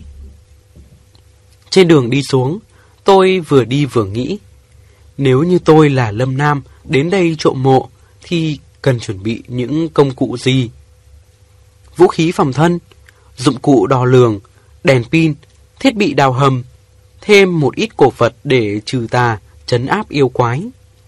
Có lẽ đã đủ rồi, thuốc nổ thì chắc chắn không dám dùng vì gây ra tiếng nổ rất lớn sẽ dễ bị mời vào ngồi nhà đá mất. Đi mãi, đi mãi, tôi chợt thấy hơi kỳ lạ. Ở khe núi phía trước mặt, sao lại có một đám người hội họp thế nhỉ? Phía trước không phải thôn làng, phía sau cũng chẳng có hàng quán. Cả đám người đang bu kín thành một vòng tròn, đầu cúi thấp. Lẽ nào là bọn trộm mộ? Tôi nhìn lên thấy trời vẫn còn đang sáng. Đáng lẽ ra những kẻ trộm mộ phải chờ khi trời tối mới ra tay hành động chứ. Tôi cúi thấp người xuống, cảm thấy mình mặc chiếc áo gió màu đen này quả thật bất tiện, nên không dám thở mạnh, đồng thời cũng có chút hưng phấn, dám chống rong cờ mở, làm một cách công khai như thế này.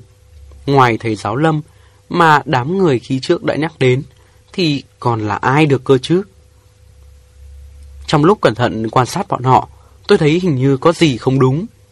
Vòng tròn người đông đặc đó không hề có bất kỳ động tĩnh gì, chỉ vây kín lấy một vòng, cúi thấp đầu xuống, dường như đang lắng nghe điều gì đó. Tôi không thể nhìn ra được thứ mà bọn họ đang vây chặt lấy là cái gì. Tôi còn đang do dự, thì những người đứng trong vòng tròn đó đột nhiên cúi thấp đầu rồi tản ra, ngồi xuống và bắt đầu đào đất. Đúng rồi, quả đúng là những kẻ đào mộ. Giữa thanh thiên bạch nhật thế này, gan bọn họ cũng to thật đấy. Nhưng cũng không phải, tại sao lại mỗi người đào một hố thế này? Không phải là tất cả nên cùng đào hay sao? Trong tay họ cũng không thấy cầm quốc xẻng gì cả, lại đi dùng tay không để đi đào hố cơ chứ. Tôi nghĩ mãi mà không hiểu nổi, bèn rón rén tiến dần về phía trước. Đang muốn lại gần để nhìn cho rõ hơn, thì từ bên cạnh, đột nhiên có một cánh tay thỏ ra, chặn trước mặt tôi. Những ngón tay thon dài trắng trẻo sạch sẽ, một mùi thơm thường thấy ở con gái theo gió bay qua. Tôi nhìn thấy một bóng đen đeo mặt nạ, chỉ lộ ra hai con mắt đang đứng nấp trong một miệng hố kín đáo. Bóng đen đó thì thào bảo tôi đừng có lên tiếng. Tuyệt đối không được qua đó. Chờ một lát, những người đó sẽ nhanh chóng hoàn thành công việc thôi. Theo quán tính, tôi thò tay xuống thắt lưng rút súng ra.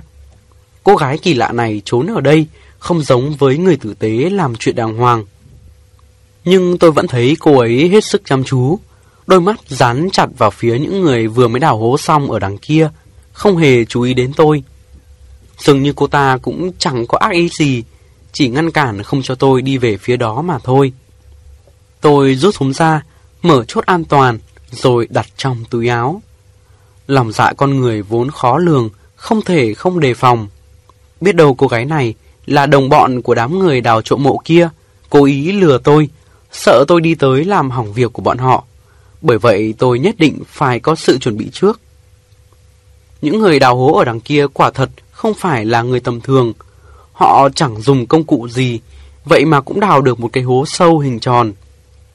Chỉ thấy họ dùng cả chân cả tay, hì hục một lúc. Chẳng bao lâu sau, lại dùng số đất vừa đào lên ấy lấp trở lại hố.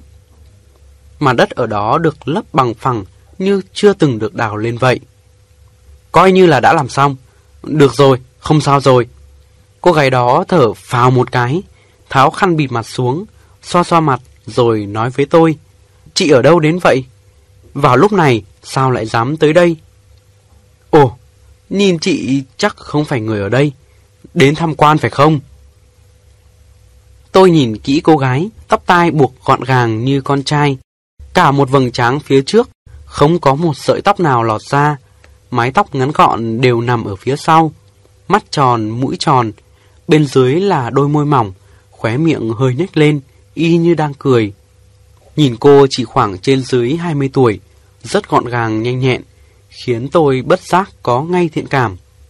Nghe câu hỏi của cô, tôi thấy có chút kỳ quặc, liền hỏi lại. Làm sao vậy? Tôi đúng là từ nơi khác đến, lên núi ở bên phía miếu Chu Công, chẳng hề nhìn thấy tấm biển nào ngăn cấm du khách cả. Lẽ nào ở đây không được phép tới sao? Cô gái khẽ cười đáp, không phải là không được tới, chị tự nhìn xem mình đã đi đến đâu rồi. Tôi đứng thẳng dậy nhìn ra bốn phía xung quanh, chỉ nhìn thấy một khe núi hẹp đang bao quanh hai chúng tôi. Chỗ nào cũng thấy những bao đất nhỏ chất thành từng đống cao thấp không đều. Cái này xếp sát cái kia, cao quá đầu người.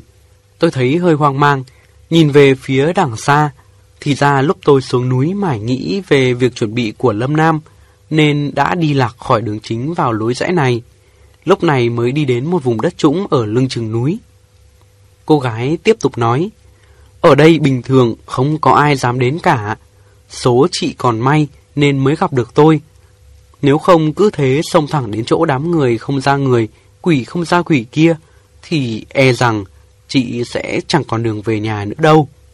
Thế nhưng quần áo mà chị mặc toàn là màu đen, có khi lại hợp với bọn họ đấy. Trong mấy năm làm việc ở Bộ Nội vụ, tôi đã có thói quen mặc áo gió để tiện cho việc cất giấu đồ đạc. Thậm chí từ trong ra ngoài đều dùng toàn một màu đen.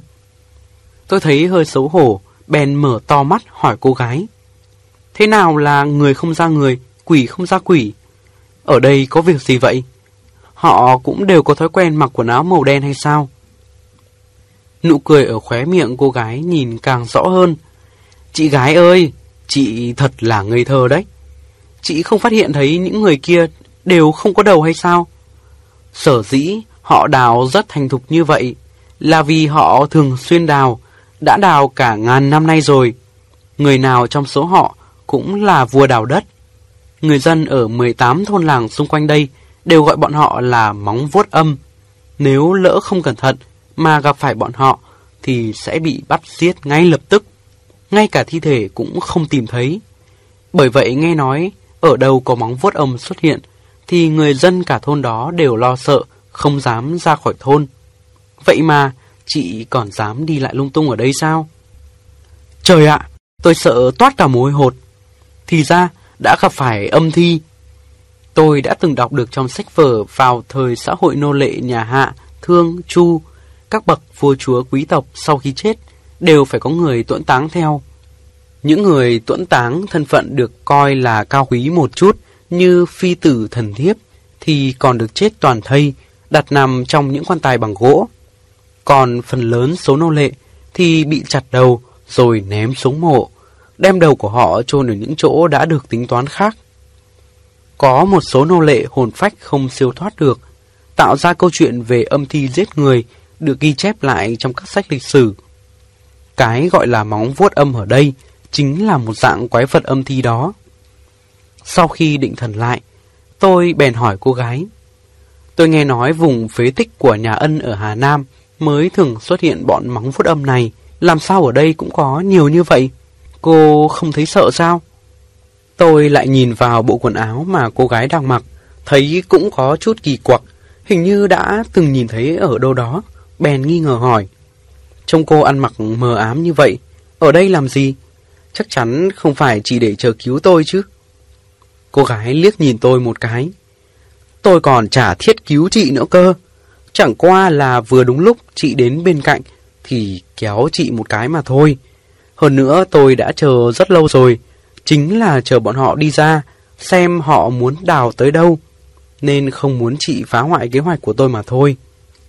Nói xong, cô gái liền nhìn lên trời, tự lẩm bẩm một mình. Trời vẫn còn sớm thế này, đám móng vuốt âm lại xuất hiện mỗi lúc một đông, bên dưới chắc không xảy ra chuyện gì chứ. Nghe cô gái nói năng kỳ lạ như vậy, tôi lại càng cảm thấy hiếu kỳ. Cái gì bên dưới? Cô là kẻ trộm mộ à? Bọn móng vuốt âm không có đầu đó là một trong những loại nguy hiểm nhất đấy. Cô không sợ gì sao? Nếu lỡ mà để bọn chúng bắt được, thì cả đời này cô sẽ phải nhập hội với bọn chúng, cùng chúng đào bới suốt cả ngày. Tôi mới nghĩ đến mà đã thấy sợ rồi. Cô gái nghe thấy tôi gọi cô ta là kẻ trộm mộ, thì có chút không vui. Cái gì mà trộm mộ? Đều là những lỗ huyệt từ mấy nghìn năm về trước, từ lâu đã không có gì ở bên trong rồi. Xuống dưới thám hiểm một chút, sợ gì chứ? Cái đó gọi là cống hiến chút công sức khảo cổ học cho đất nước đấy. Câu nói này giống hệt như lời lý lẽ của Lâm Nam, khiến tôi bất giác bật cười. Lại còn cống với trả hiến. Cái hố lớn này hay lăng mộ đều là bảo vật quốc gia. Quốc gia cũng không kiểm soát việc mọi người có biết đến cái hố này hay không. Nhưng chỉ cần bắt được kẻ nào trộm mộ thì sẽ không dễ dàng bỏ qua đâu. Chắc chắn sẽ mất đầu đấy. Tôi dùng bàn tay đưa một đường ngang qua cổ. Nghe tôi nói nghiêm trọng như vậy, cô gái bèn đứng dậy, phủi bụi đất dính trên quần áo rồi nói.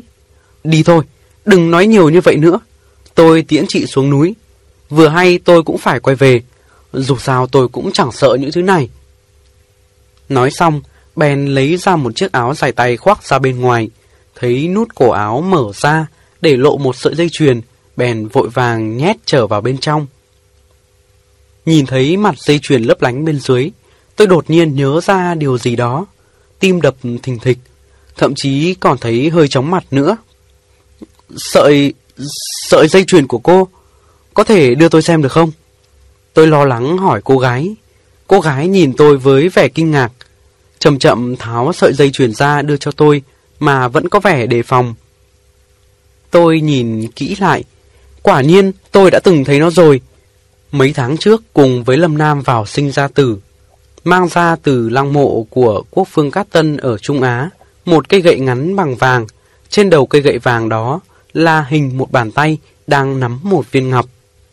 Hình ảnh đó vẫn in sâu trong trí nhớ của tôi, giống hệt với hình ảnh của tác phẩm mô phỏng thu nhỏ trước mắt tôi lúc này. Bàn tay tôi cầm sợi dây chuyền hơi run rẩy. Tôi nghi cô gái này chắc chắn có quen biết với Lâm Nam. Nếu không, làm gì có chuyện trùng hợp như vậy được. Tôi cố làm ra vẻ chấn tĩnh, trả sợi dây chuyền lại cho cô gái. Ô, rất giống với một sợi dây chuyền trước kia của tôi. Tôi còn tưởng rằng chính là cái đó nữa. Đi thôi, chúng ta xuống núi nào. Hôm nay rất cảm ơn cô. Xuống đến chân núi thì hoàng hôn cũng đã buông xuống. Sương chiều dày đặc, khói bếp lãng đáng bay. Trên suốt cả quãng đường, tôi và cô gái cười cười nói nói. Chúng tôi tranh luận không ngừng về việc thám hiểm hay là trộm mộ. Khoảng cách tuổi tác của chúng tôi không lớn, rất nhanh chóng đã trở thành bạn bè. Cô gái cho tôi biết cô tên là Hồ Hiểu Quyên. Vì tôi còn chưa rõ mối quan hệ giữa cô gái và Lâm Nam như thế nào, nên không nói tên thật, chỉ nói với cô ấy mình tên là Lâm Sương. Tôi nghĩ Lâm Sương và Lăng Sương cũng chẳng khác nhau là bao. Về sau nếu có việc chuyện này mà có xích mích thì cũng dễ giải thích. Lúc chia tay, tôi còn đưa cho Hiểu Quyên số điện thoại nhà ở Trịnh Châu, còn đưa cả số điện thoại nhà khách mà tôi đang nghỉ lại trong huyện Kỳ Sơn nữa. Tôi nói với cô ấy, mình đến đây công tác, có lẽ còn ở lại vài ngày nữa mới đi. Hiểu Quyên không nói gì, chỉ bảo rằng sau mấy ngày nữa làm xong việc, nhất định sẽ gọi điện cho tôi. Về đến nhà khách mà tôi không giấu nổi nỗi vui mừng. Xem ra chuyến đi Kỳ Sơn lần này không phải là công cốc. Rất có khả năng là Lâm Nam ở xung quanh đây.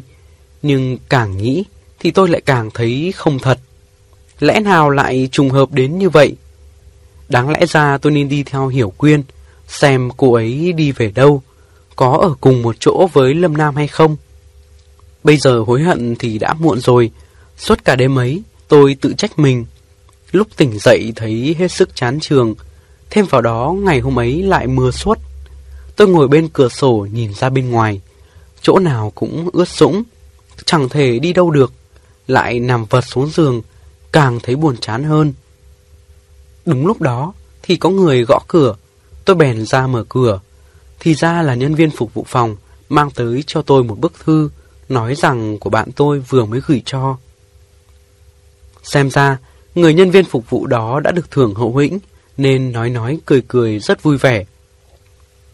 Nhìn thấy ngoài phong bì đề gửi cô Dương Lăng Sương, bất giác tôi thấy ngạc nhiên, bởi ở đây tôi đã dùng giấy tờ giả để đăng ký, cũng không hề đề tên thật.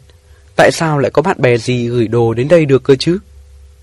Tôi ra ngoài làm việc, trong huyện này không thể nào có ai quen biết được, thật là kỳ lạ. Người phục vụ vừa đi khỏi, tôi liền mở phong bì ra xem. Trên tờ giấy chỉ có một hàng chữ ngắn ngủi. Từ ngày vội vàng chia tay, không thể không mong nhớ. Chẳng ngờ lại có thể gặp mặt dưới chân núi Phượng Hoàng, nơi khuê phòng không tiện gặp gỡ. Phía sau nét bút rồng bay phượng múa, có ký một cái tên khiến tôi không thể tin nổi vào mắt mình nữa. Không phải ai khác, chính là người mà mấy ngày nay tôi vẫn thường nghĩ tới, là Lâm Nam đã cách biệt lâu ngày. Lâm Nam đang ở ngay dưới tầng, tôi vẫn còn chưa kịp đánh răng rửa mặt, biết làm sao bây giờ. Tôi vội vàng chỉnh trang lại rồi xuống dưới nhà, chỉ thấy Lâm Nam hai tay đang ôm lấy đầu, tóc tai ướt rượt, đứng ở cửa nhìn tôi cười. Tôi cố gắng che giấu con tim đang nhảy tưng tưng trong lồng ngực, chắp tay ra sau lưng, chậm chậm bước tới, ngẩng đầu lên nhìn anh ta cười đáp lễ. Vẫn là Lâm Nam mở lời trước. Thật không ngờ có thể gặp lại cô sớm như vậy. Xem ra làm đặc công quả không hề đơn giản. Đi đến đâu cũng bị cô tóm gọn. Tôi cũng hạ thấp giọng trả lời. Đúng vậy, đúng vậy. Anh quả là một tay trộm mộ cao thủ đấy.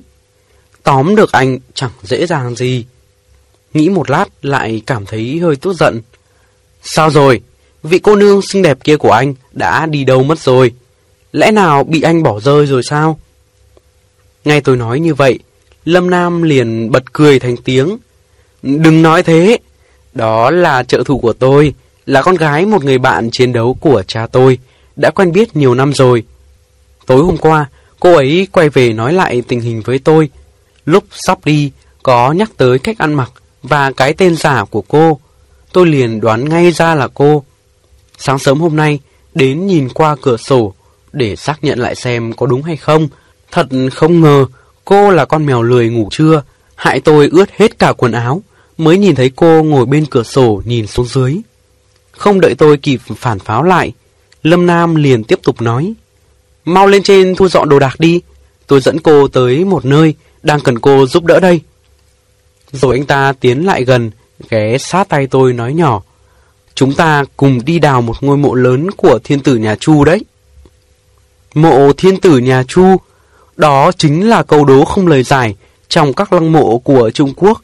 Hàng bao nhiêu năm nay vẫn chưa từng được phát hiện. Cho dù trong lòng tôi cũng muốn xuống thám hiểm một phen, nhưng vì còn quá nhiều điều phải lo lắng.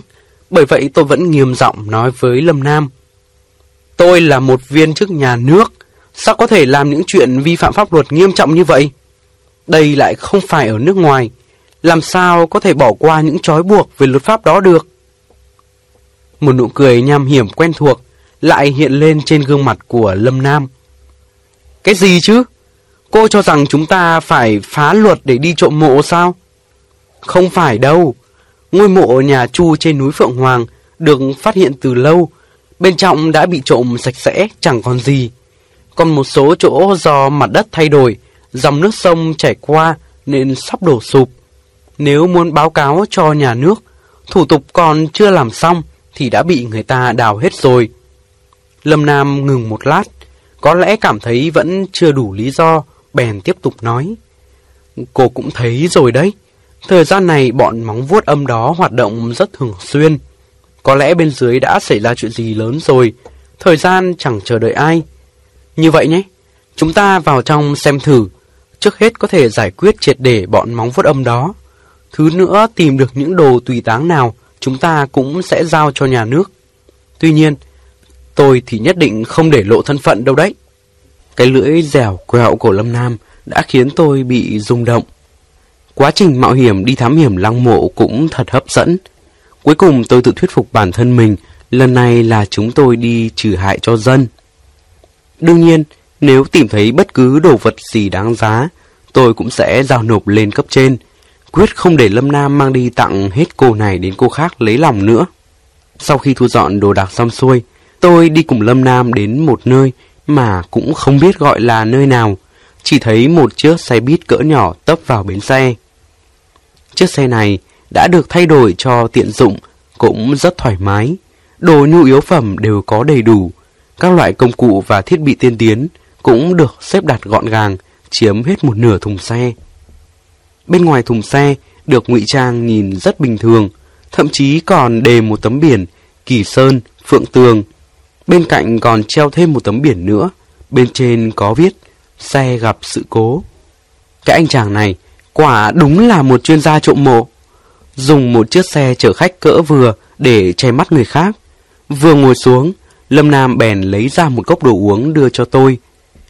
Cáo con đã tới núi Phượng Hoàng để quan sát động tĩnh rồi, đến tối mới trở về. Nghe nói đúng là cô thì nó rất ngưỡng mộ. Còn nói tối nay phải mang quà tới tặng cho cô nữa.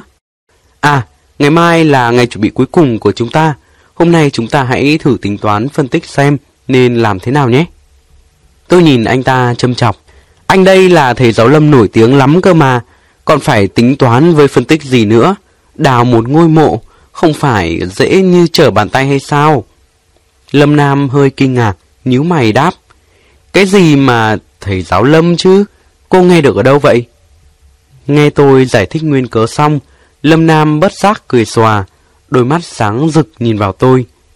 Ha ha, thì ra sương đại tiểu thư của chúng ta lại quan tâm tới tại hạ như vậy. Mới nghe tin tức đồn đại đã cất công tới núi Phượng Hoàng một chuyến để tìm tại hạ. Tại hạ quả thật là đã được yêu ái quá mức mong đợi. Thật không dám đâu, đa tạ, đa tạ. Nhìn bộ mặt tươi cười của anh ta, tôi liền lấy cốc nước định đổ xuống đầu anh ta. Yêu ái cái đầu anh ấy, xem ra đầu anh hơi nóng quá rồi đấy. Lâm Nam vừa cười vừa né tránh, rồi nghiêm chỉnh nói. Được rồi, được rồi, không nói mấy chuyện này nữa. Chúng ta bàn chuyện chính đi. Cô hiểu biết được bao nhiêu về lăng mộ của nhà Chu? Hay là để tôi kể lại cho cô những tài liệu mà tôi đã thu thập được nhé? Tôi cũng rụt tay lại, nghiêm chỉnh ngồi xuống. Nhờ có phế tích của nhà ân mà có thể hiểu biết khá nhiều về lăng mộ của nhà thương. Còn lăng mộ của nhà Chu thì tôi còn chưa biết gì cả. Hơn nữa từ xưa đến nay, chưa có ai từng đào được lăng mộ của thiên tử nhà Chu cả. Đúng rồi, anh không phải đã từng nói kết cấu phong thủy sườn núi rồng nằm không thích hợp với việc chôn cất thiên tử sao? Hay là anh nói cho tôi biết đi, về lĩnh vực này thì anh là chuyên gia mà. Lâm Nam nói, kết cấu phong thủy sườn núi rồng nằm không thích hợp cho việc chôn cất thiên tử. Theo lý mà nói, thì nên để chôn cất những người thân thích của thiên tử. Cái sườn núi rồng nằm này tôi đã xem xét rất tỉ mỉ rồi. Nó không chỉ là một sườn núi rồng nằm, mà còn là kết cấu phong thủy ngọa long ngâm nữa. Trong táng thư có viết, Táng ấy là giữ gìn sinh khí vậy, khí theo gió mà tán, gặp nước thì ngưng. Cổ nhân tụ khí để không tán, hành khí để cho rừng, vậy nên gọi là phong thủy.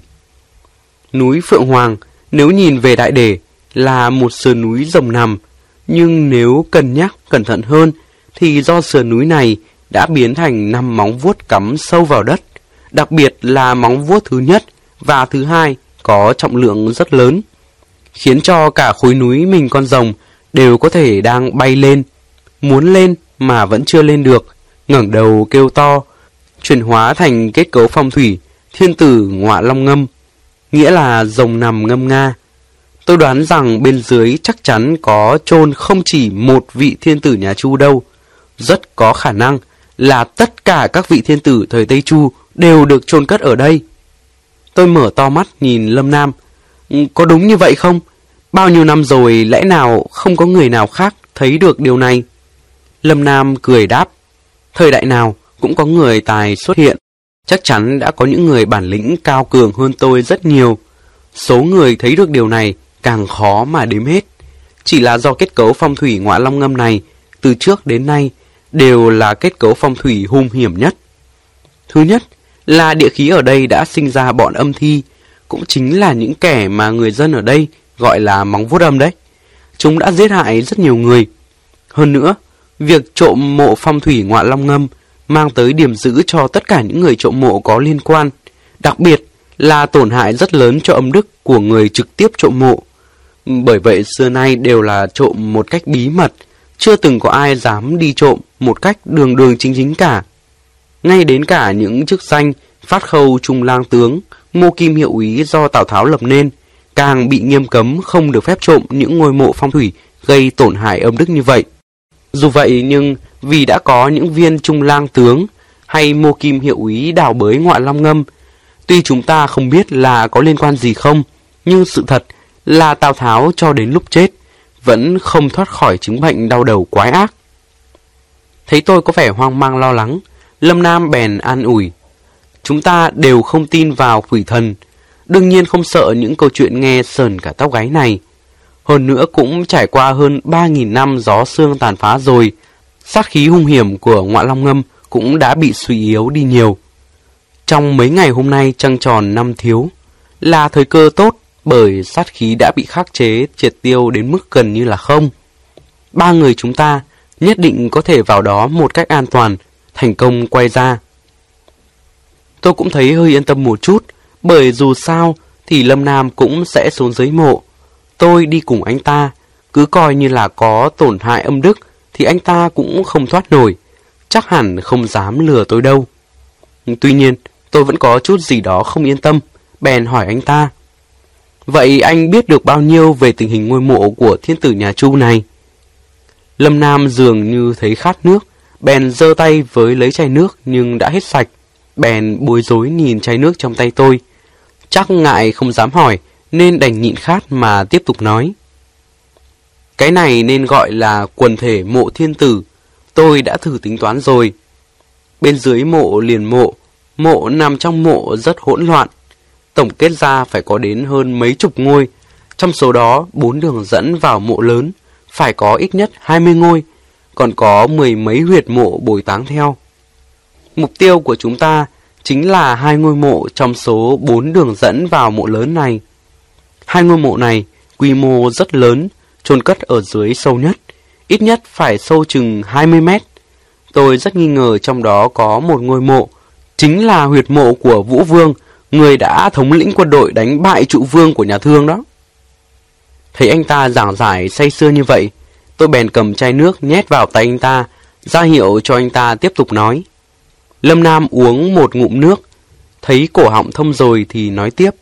Cái gọi là lăng mộ hình chữ Á, trước hết đào thẳng xuống lòng đất một cái hố lớn hình vuông, sâu chừng mấy chục mét, để làm phòng đựng mộ. Sau đó ở chính giữa cái hố đó, lại tiếp tục đào một cái hố hình vuông sâu hơn nữa, để làm phòng đựng quách. Men theo bốn cạnh tường đông tây nam bắc của phòng đựng mộ, mở ra bốn con đường dốc làm mộ đạo, tạo thành hình chữ thập giao nhau, dùng để vận chuyển những cây gỗ lớn xây dựng phòng đựng quách. Đợi sau khi quan tài gỗ đã được chôn vào trong phòng đựng quách xong, thì lại tiếp tục từ trong mộ đạo vận chuyển vào một số những đồ tùy táng lớn bằng đồng xanh và một số bảo vật thời đó. Những đồ này có thứ để trong phòng đựng mộ, có thứ để trong phòng đựng quách. Sau khi bài trí xong xuôi thì đổ đất xuống phòng đựng quách đầm thật chặt, rồi liên tục cử hành mấy lần tế lễ, giết một đám rất đông người sống, chôn xuống bốn đường mộ đạo, đặc biệt ở đường mộ đạo phía nam là nhiều nhất. Sau khi tuẫn táng một lượt người thì lại phủ một lớp đất lên đầm thật chặt. Điều cần chú ý là những người được chôn ở dưới cùng phải được chết toàn thây, được khâm liệm trong một thứ đồ đựng nào đó. Những người còn lại đều phải chặt đầu rồi chia ra chôn trong bốn đường mộ đạo, mặt hướng về phòng đựng mộ. Tất cả những người được chôn theo, dù là chết toàn thây hay không có đầu, thì đều không được phép chôn trong phòng đựng mộ, bắt buộc phải chôn trong đường mộ đạo. Đám móng vuốt âm đó đều chui ra để đào hố, kỳ thực là để tìm lại đầu của mình đấy. Nghe Lâm Nam giảng giải tường tận về mộ cổ, tôi thầm ngưỡng mộ trong lòng. Hồi tưởng lại, trong nghi thức tế lễ mấy nghìn năm trước, không biết bao nhiêu người sống đã bị trói đem tới quỳ xung quanh lăng mộ, lặng lặng chặt bay đầu, quả thật là vô cùng đáng sợ. Tôi còn nhớ sách sử có ghi chép lại khi đưa thi hài tần mục công vào lăng mộ. Thậm chí họ còn giết chết ba vị đại thần hiền lương để tuẫn táng theo, khiến cho người dân đều phẫn nộ.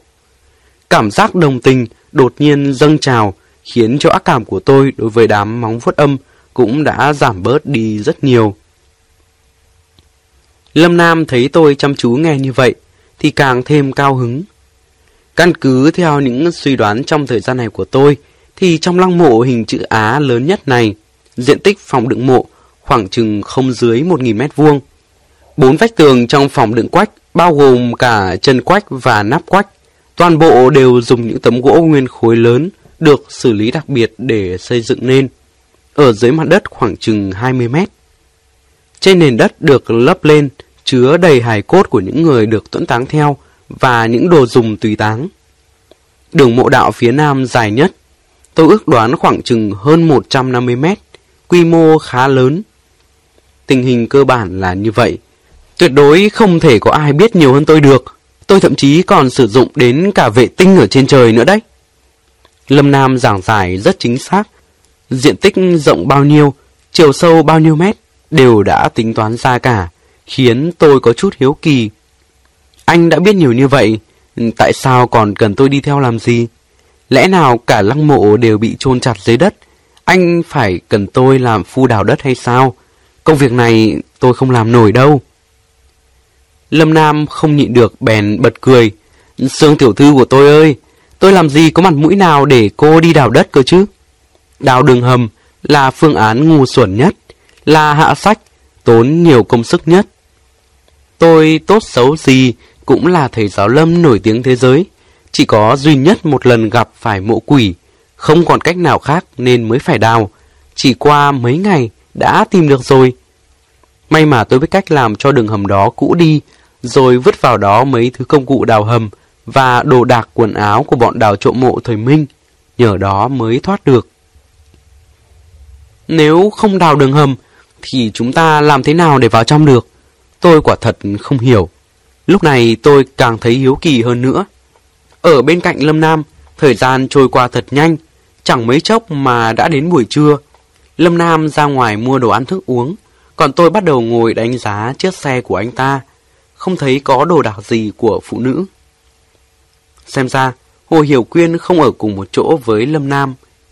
Nghĩ đến đây, tôi bất giác bật cười, mặt hơi đỏ lên. Sao tôi lại quan tâm đến việc riêng của người ta như vậy chứ? Từ lúc nào tôi đã biến thành bà già lẩm cẩm thế này?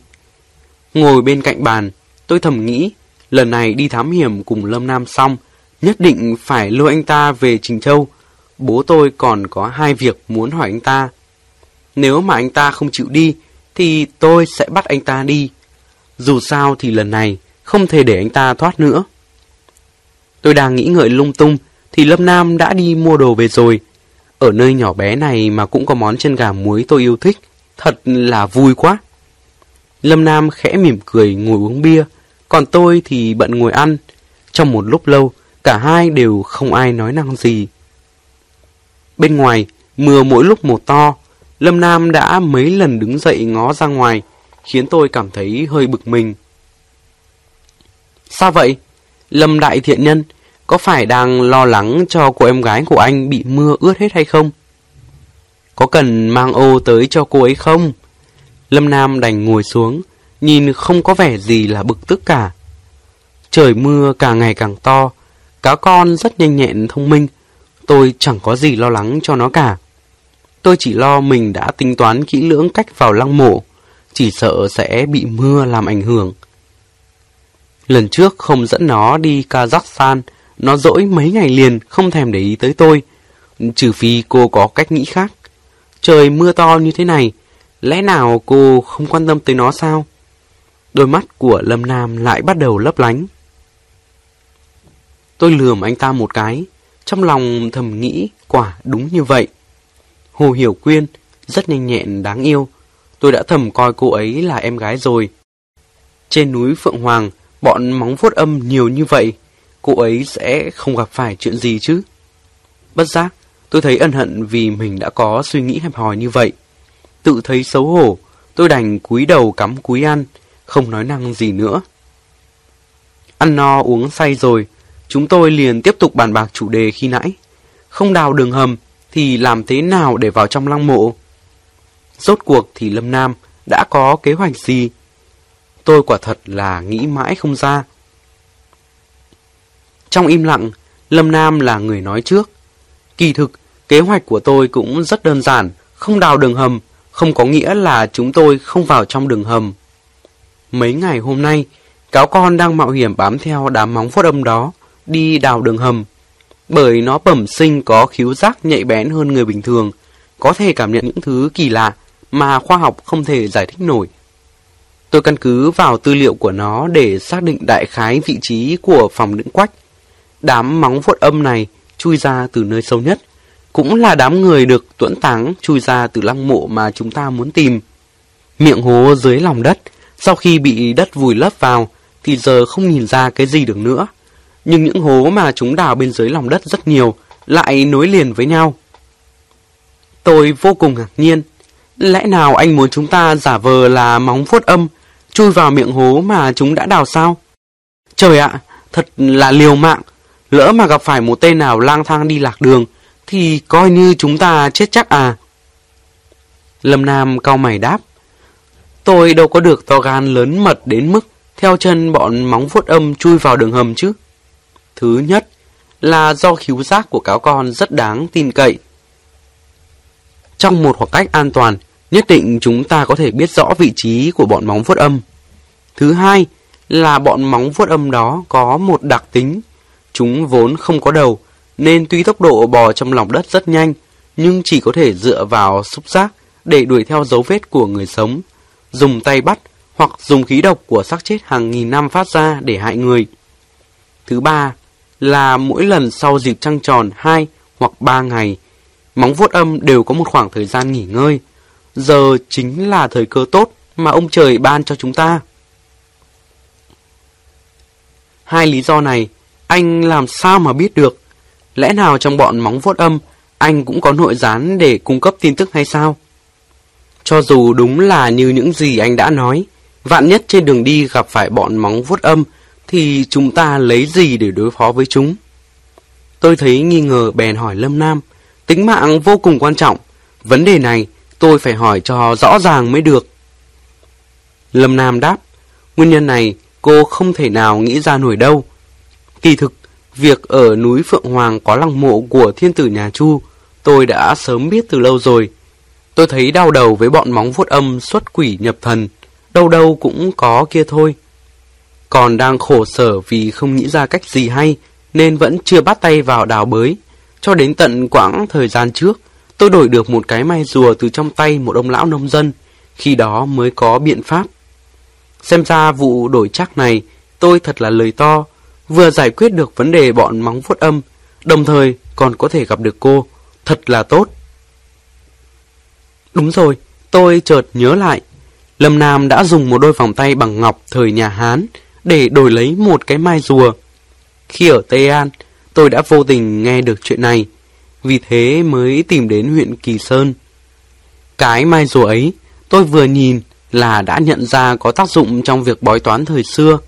Ngoài ra, còn có một số chữ rõ ràng là có liên quan đến lăng mộ.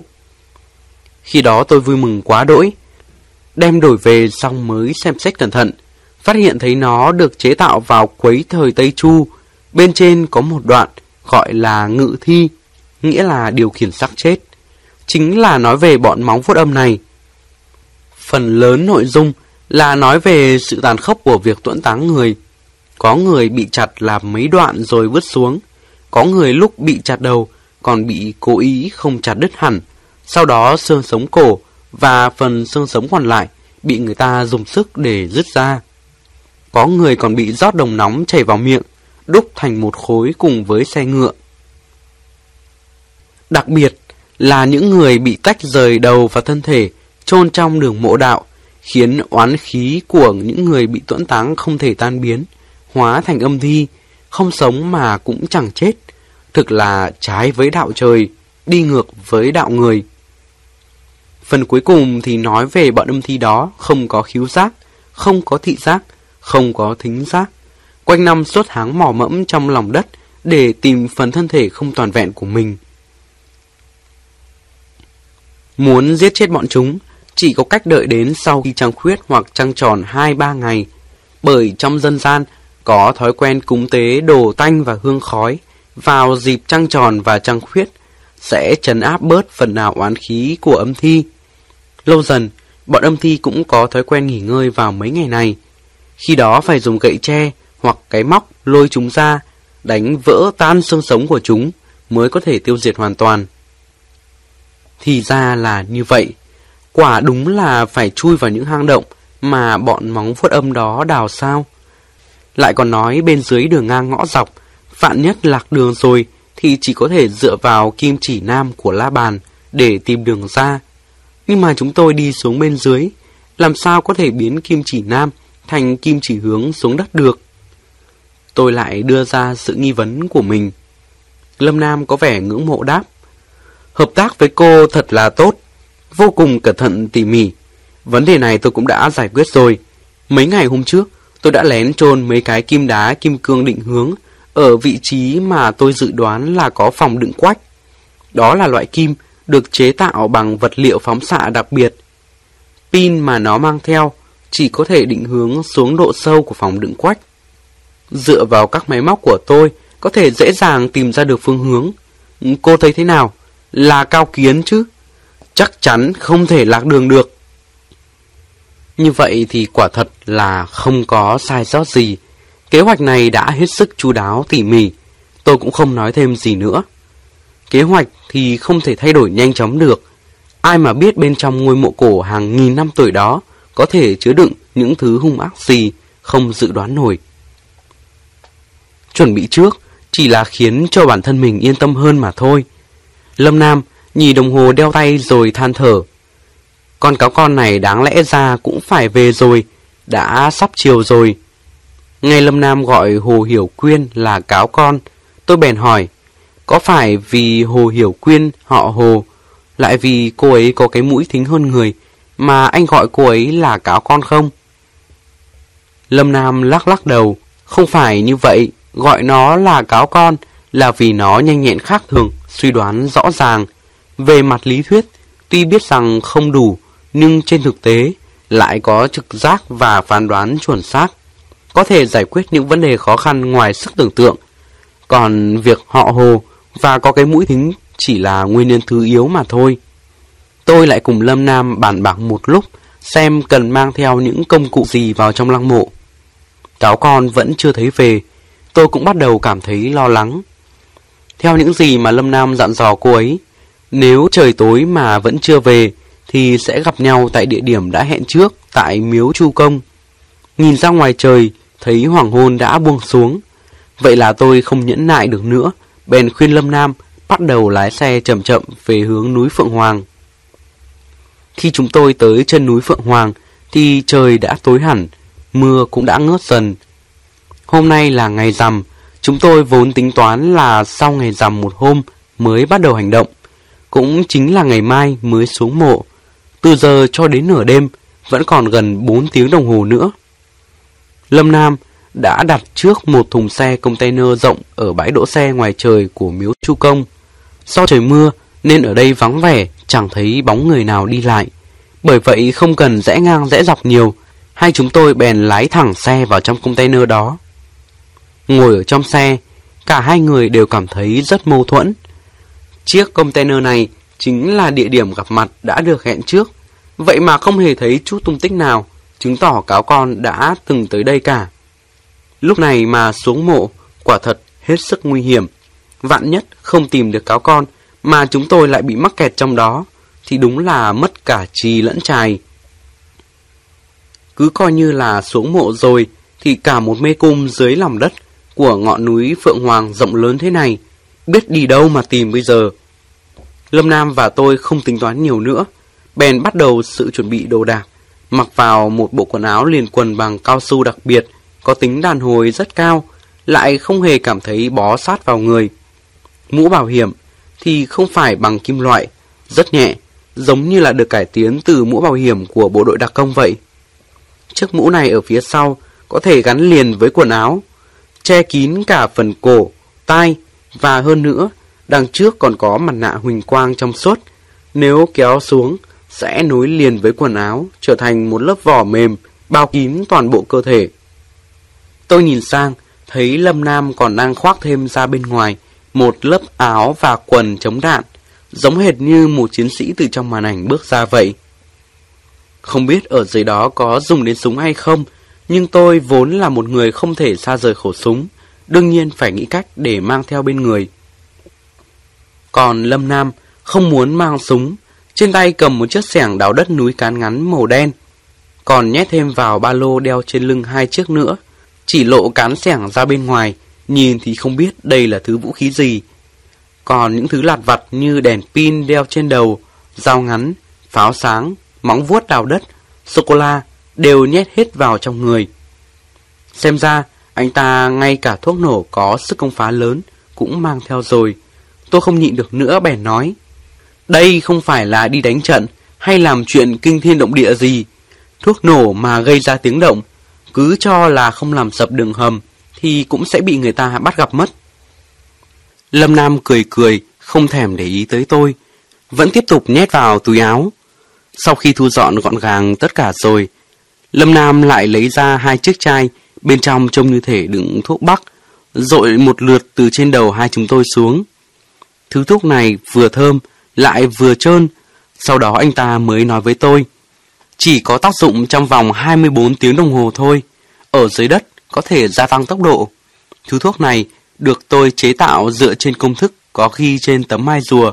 Hy vọng 24 giờ là đủ cho chúng ta làm xong việc. Nhìn đồng hồ thấy còn hơn 2 tiếng nữa mới tới nửa đêm. Hai chúng tôi bèn khoác ra bên ngoài một chiếc áo mưa, chuẩn bị xuất phát. Chợt nghe thấy bên ngoài container vang lên một tiếng động rất lớn, dường như bị thứ gì đó đâm phải. Lâm Nam ra hiệu cho tôi nín thở, tạm thời không được manh động. Chỉ nghe thấy tiếng vật gì đó đâm vào container, vang lên một lần từ bốn phía, rồi sau đó yên tĩnh trở lại. Cho dù bên ngoài là thứ gì, thì cũng không thể đâm thủng chiếc thùng xe container dày thế này để xông vào được. Nhưng lớp sắt ở phía bên trên lại vang lên tiếng rầm rầm mỗi lúc một to hơn. Tôi và Lâm Nam đều không rõ là cái gì nên chỉ biết hoang mang lắng nghe. Phần nóc của container có một khoảng được Lâm Nam cắt ra làm lỗ thông hơi, dùng ống thép hàn thành lan can rồi lấy lưới sắt mắt nhỏ bịt vào. Tôi và Lâm Nam đều nhẹ nhàng tiến ra khỏi chiếc xe ô tô, nấp trong bóng tối, nhờ vào ánh sáng lạnh lạnh của đêm trăng rằm để chú ý quan sát động tĩnh trên trần. Mưa chưa ngừng được bao lâu, làn không khí mát lạnh theo gió lùa vào qua cửa sổ, lẫn vào trong đó là mùi thối giữa nồng nặc. Tôi và Lâm Nam ngay lập tức nghĩ ra rằng rất có khả năng bọn móng vuốt âm đang ở ngay bên ngoài. Khi tiếng động ngừng lại, những sợi thần kinh đang căng như dây đàn của tôi và Lâm Nam hơi trùng xuống một chút. Trong bóng tối, hai đôi mắt tìm đến nhau. Chiếc xẻng đào đất núi đang được nắm chặt trong tay Lâm Nam cũng được từ từ hạ xuống. Đột nhiên, một bàn tay xuất hiện, tóm chặt lấy lan can cửa sổ, dùng lực giật mạnh, khiến tấm lưới thép đều tung hết ra. Trên mấy ngón tay to béo đó, thậm chí còn đeo một chiếc nhẫn. Đây chắc chắn không thể là bàn tay của móng vuốt âm được. Nếu không phải là móng vuốt âm, thì có thể là gì mới được chứ? Chỉ nhìn thấy bàn tay nắm chặt lấy ống thép, rõ ràng là đang cố hết sức, cổ tay vặn từng chút một. Sau một hồi, tiếng răng rắc vang lên, cả bàn tay đột nhiên mở ra, rồi trở nên mềm nhũn. Dưới ánh sáng lạnh lạnh của ánh trăng chiếu vào, dường như không còn một sắc hồng nào của máu. Bàn tay trắng bệch đó nằm vắt vẻo trên cửa sổ, không hề cử động.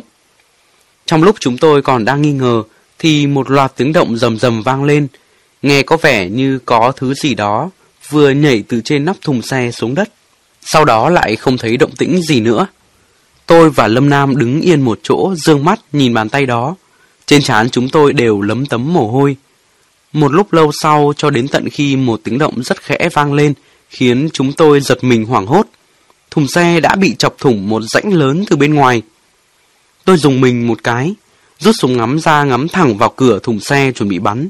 Lâm Nam càng không chần chừ cầm chiếc sẻng đâm bổ ra ngoài, chợt nghe thấy tiếng cười hì hì rất khẽ. Thì ra đúng là hai người ở trong này. Chị Sương, chị đừng có bắn đấy. Vừa nghe thấy giọng nói của cáo con, tôi và Lâm Nam đều thở phào nhẹ nhõm. Con quỷ nhỏ này đúng là đã dọa chúng tôi một trận hết hồn. Còn chưa đợi chúng tôi kịp trách mắng, cáo con đã cướp lời trước. Chị Sương đừng tức giận. Em một lòng một dạ muốn tặng chị một món quà làm lễ ra mắt. Không ngờ món quà này lại khiến chị sợ hãi như vậy. Thật là ngại quá. Cáo con nói thứ nhảy từ trên thùng xe xuống đã chạy xa rồi, nên tôi cũng muốn xem thử con bé nghịch ngợm tinh quái này muốn tặng tôi món quà như thế nào. Bởi vậy, ba người chúng tôi cùng trèo lên nắp thùng xe xem rốt cuộc là cái gì. Chỉ nhìn thấy một xác chết to béo, nằm cuộn tròn một đống ở trên đó. Một bàn tay mềm oặt, vắt trên ống thép ở cửa sổ. Xung quanh rơi vãi vô số những đám bụi đất màu đen. Xem ra sau một hồi tranh giành ác liệt, cuối cùng cũng không tránh khỏi cái chết. Có con cúi xuống mò mẫm trong người thi thể đó một hồi, rồi lôi ra một chiếc gương đồng mỏng, phá lên cười. Tìm được rồi, chính là thứ này, chị Sương, tặng cho chị này. Sau đó quay sang nói với Lâm Nam, anh Nam, tên bị thịt này giờ phải làm thế nào? Kéo hắn vào chôn trong núi, hay là cứ vứt ở đây? Hắn không có máu cũng chẳng có xương, đều đã khô cạn hết rồi. Lâm Nam hắng giọng một cái, Em bây giờ mới nhớ tới anh hả? Xem em chơi đùa có vui không này? Vừa thấy Lâm Nam làm mặt giận, cáo con sợ hãi, mặt cắt không còn giọt máu, khẽ lúng ba lúng búng. Em cũng phải thập tử nhất sinh mới quay trở lại đây được, anh lại còn mắng em nữa. Cuối cùng vẫn là tôi thấy ngứa mắt, bèn lôi hai người bọn họ trở vào trong xe, bắt cáo con mau chóng kể xem có chuyện gì xảy ra. Chỉ còn chưa đầy một tiếng đồng hồ là tới nửa đêm rồi. Cáo con cũng tranh thủ thời gian vừa ăn vừa kể chuyện. Cả ngày hôm nay em rất lo lắng, không biết phải tặng quà gì cho chị Sương mới được đây. Lần cuối cùng ở trên núi, sau khi nhìn rõ vị trí của bọn móng vuốt âm xong, thời tiết thì xấu, nên em nghĩ nên xuống núi sớm một chút. Vừa hay đúng lúc đó thì nhìn thấy tên béo này và một tên cao kiều nữa đang lén lén lút lút ở trên núi. Lúc đó đã sắp chiều muộn rồi, hai tên này lại đang vác một cái bao đi vào chỗ vắng vẻ. Tính hiếu kỳ của em chợt nổi lên. Lúc đầu định tốt bụng nhắc nhở bọn chúng, nhưng nhìn bọn chúng thấy chẳng giống với người lương thiện. Em bèn bí mật bám theo bọn chúng xem có chuyện gì. Nếu có rắc rối thì ra tay giúp đỡ. Cứu một mạng người còn hơn xây bảy tầng tháp cơ mà. Lâm Nam vừa lặng lẽ giúp cáo con chuẩn bị những thứ đồ phải mang theo, vừa để tâm lắng nghe câu chuyện. Cáo con tiếp tục nói, ai biết được hai tên này là người ở nơi khác đến, lên núi để trộm mộ. Bọn chúng không biết đến việc có lũ móng vuốt âm nên lấy ra một cái la bàn, tính toán một hồi lâu rồi chọn một chỗ bắt tay vào đào. Một lúc sau, chợt nghe thấy tên béo lùn gọi tên cao kều đang đứng hóng gió kia xuống, giúp một tay lôi chiếc quan tài ra. Có thể do bọn chúng gặp vận xui, hầm mộ bị sụp xuống, ở bên dưới không thể mở được. Chúng bèn mạo hiểm kéo quan tài ra. Đầu quan tài vừa lộ ra, em đã ngửi thấy mùi hôi thối tanh tưởi, còn có một luồng sát khí rất đặc biệt nữa. Tôi ngắt lời hỏi cô ấy, luồng sát khí đặc biệt. Tên béo mà em nhắc đến, có phải là tên đã chết trên nắp thùng xe kia không? Em thực sự có thể ngửi thấy mùi đó ư? Như thế nào vậy? Cáo con cười hì hì đáp. Đương nhiên là thật chứ. Loại mùi đó rất đặc biệt, vừa ấm vừa lạnh. Loại mùi vị này không phải đến từ quan tài, mà là bay ra từ lỗ huyệt bên dưới quan tài. Hai tên trộm mộ này lôi quan tài ra, quả đúng là xui xẻo. Em thấy chiếc quan tài đó có kiểu dáng của thời nhà Minh. Khi bọn chúng mở lớp vải liệm ra, bên dưới là một xác chết nữ đang nằm cong cong, không giống với lẽ thường. Cái xác lõa thể đó vẫn còn trơn bóng, chưa hề thối giữa, giống như một người còn sống đang nằm ngủ vậy. Hai tên trộm mộ gian manh đó dùng tay sờ soạn khắp nơi, nhất là tên béo chết tiệt đó. Hắn thậm chí còn định... Hừm. Có lẽ do nghĩ lại một hành động xấu xa nào đó khiến cáo con không nén nổi tức giận. Sau khi ăn xong, thay đổi y phục, cáo con vẫn rất phấn chấn. Sau khi sờ mó xác chết đó xong, bọn chúng chỉ tìm được một cái gương đồng nhỏ, kiểu dáng rất đơn giản. Em thấy nó giống như một vật dùng để trừ tà, nhưng hai tên đó chẳng hiểu biết gì. Tên cao không quan tâm, bèn tiếp tục chui vào trong hố để tìm kiếm. Vừa mới bước vào, chỉ nghe thấy hắn kinh ngạc kêu lên một tiếng, nói rằng ở trong hố còn có một người nữa đang ngồi. Hắn bèn bỏ ra gọi tên béo mau mau chạy đi, còn bản thân hắn thì chạy không thoát. Từ bên trong, một tên móng vuốt âm xuất hiện. Tên móng vuốt âm này khác hẳn với bọn mà em vẫn nhìn thấy hàng ngày. Trên lưng hắn có một lỗ thủng rất to, nhưng mà đầu thì lại vẫn còn. Em chỉ nhìn thấy hắn tát một cái, đã bay đầu của tên cao kêu, rồi cắn chặt lấy cổ của tên đó ra sức hút máu. Sau khi hút máu xong, một tay hắn nắm chặt lấy đầu của tên cao đó, tay kia thò vào cổ để kéo, chỉ nghe thấy răng rắc một hồi, toàn bộ xương đều đã bị bẻ gãy hết cả. Hắn thật sự đã lôi hết cả xương cột sống ra ngoài. Em sợ đến nỗi không dám nhìn nữa, cuộn tròn lại một góc. Lâm Nam đang chăm chú lắng nghe chợt nói xen vào. Đây chắc hẳn là một người tuẫn táng đã phải chết hết sức bi thảm. Lúc bị chặt đầu để tế lễ, còn cố ý không chặt đứt hẳn. Người đó vẫn còn sống khi xương cổ và xương cột sống bị rứt ra, rồi mới chôn xuống đất. Bởi vậy khi người đó biến thành móng vuốt âm, tìm được đầu của mình rồi, nhưng lại không tìm được phần xương cổ và xương cột sống còn thiếu. Cáo con bèn nói tiếp, tên béo lùn đó chạy như bay xuống núi, còn tên âm thi có đầu đó cũng theo sát phía sau, ngửi mùi của tên béo mà đuổi theo. Lúc đó em mới dám ra ngoài, bám theo ở khoảng cách rất xa. Có thể do trong người tên béo lùn đó có bảo vật trừ tà này, nên tên móng vuốt âm đó vẫn không dám nhảy xông đến bắt gọn. Nhưng tên béo lùn không biết điều này, chạy đến chỗ thùng xe ở đây, chạy đuổi nhau theo vòng tròn. Hắn tưởng rằng trèo lên nóc thùng xe thì có thể chạy thoát. Phần sau đó thì em không nhìn thấy được, chỉ đoán rằng khi tên béo nằm sấp xuống đã đè lên tấm gương đồng nên bị tên móng vuốt âm phía sau tóm gọn. Cáo con ngừng lại một lát, lén nhìn sắc mặt của Lâm Nam rồi mới tiếp tục nói. Em không biết hai người có ở trong thùng xe này hay không nên không tới giúp hai người. Em cũng không dám tới cứu tên béo vì sợ rằng mình không đánh lại nổi tên thủ lĩnh có đầu đó. Hơn nữa, nếu cứu tên béo thì lại sợ không thể lấy được thứ bảo vật thời nhà Minh này. Cô bé nói xong liền nháy mắt với tôi, đôi mắt sáng long lanh như thắp đèn vậy. Lâm Nam thở dài một câu, nói, Thôi được rồi, con quái vật này cũng không dễ đối phó đâu. Trong phần điều khiển xác chết trên mảnh mai rùa đó cũng có nhắc tới, có hai loại móng vuốt âm khó đối phó nhất. Trong đó, một loại chính là những người khi tuẫn táng đã bị chết một cách tàn khốc nhất. Khi chết oán khí quá lớn, biến thành luồng sát khí cũng cực kỳ lớn. Họ không những đã tìm được đầu của mình, thêm vào đó lại có phần xương cột sống của người sống này nữa, đã trở thành vô địch rồi, không phải thứ mà chúng ta có thể đối phó được. Tuy vậy, nó lại sợ chiếc gương đồng nhỏ này sao? Tiểu Sương, đưa tôi nhìn lại chiếc gương đồng đó xem nào. Nghe Lâm Nam gọi tôi là Tiểu Sương, đôi mắt sáng long lanh của cáo con chợt chớp chớp một cách không tự nhiên. Nhìn tôi lấy chiếc gương đồng nhỏ ra đưa cho Lâm Nam mà chẳng nói năng gì. Lâm Nam nhờ vào ánh đèn để quan sát cẩn thận chiếc gương đồng. Mặt trước hình tròn sáng có phản chiếu hình ảnh. Mấy đường viền với nét vẽ đơn giản thoát ẩn thoát hiện. Mặt sau dùng sợi vàng họa thành hình thái cực đồ. Bên trong còn khắc mấy dòng chữ cổ. Không có tay cầm.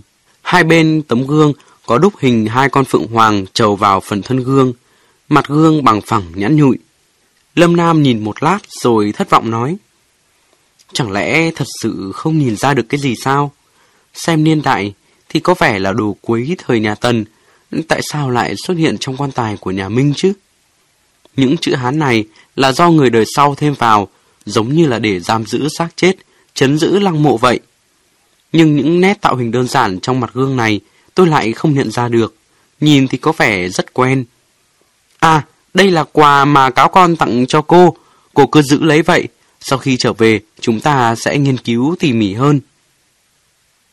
Tôi cầm lấy tấm gương, cho rằng trình độ hán ngữ của mình ở trường đại học cũng không tồi, bèn ngồi nghiền ngẫm dần từng chữ hán cổ kia.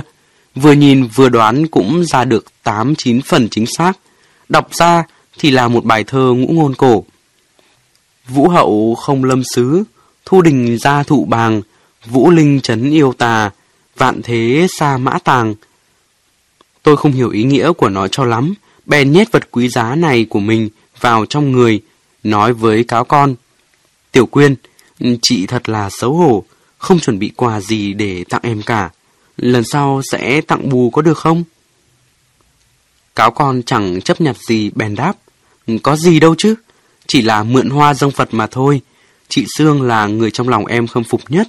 Chị chịu nhận quà là em đã vui lắm rồi. Nhìn đồng hồ thấy còn 10 phút nữa là tới nửa đêm, cáo con bèn lấy ra một cái bao tải lớn, sung phong trèo lên nắp thùng xe, định kéo xác chết của tên béo lùn đó xuống thùng xe, tránh để ngày mai bị người khác phát hiện thì phiền phức to. Nhìn cô ấy bám lấy thành của thùng xe, rồi phốc một cái đã nhảy lên trên rồi, tôi đang định khen ngợi, chợt nghe thấy cáo con kêu lên thất thanh. À! Sau đó không nghe thấy động tĩnh gì nữa. Tôi và Lâm Nam đều thất kinh, vội vội vàng vàng trèo lên nắp thùng xe, chỉ thấy cáo con đứng ngẩn người ra đó.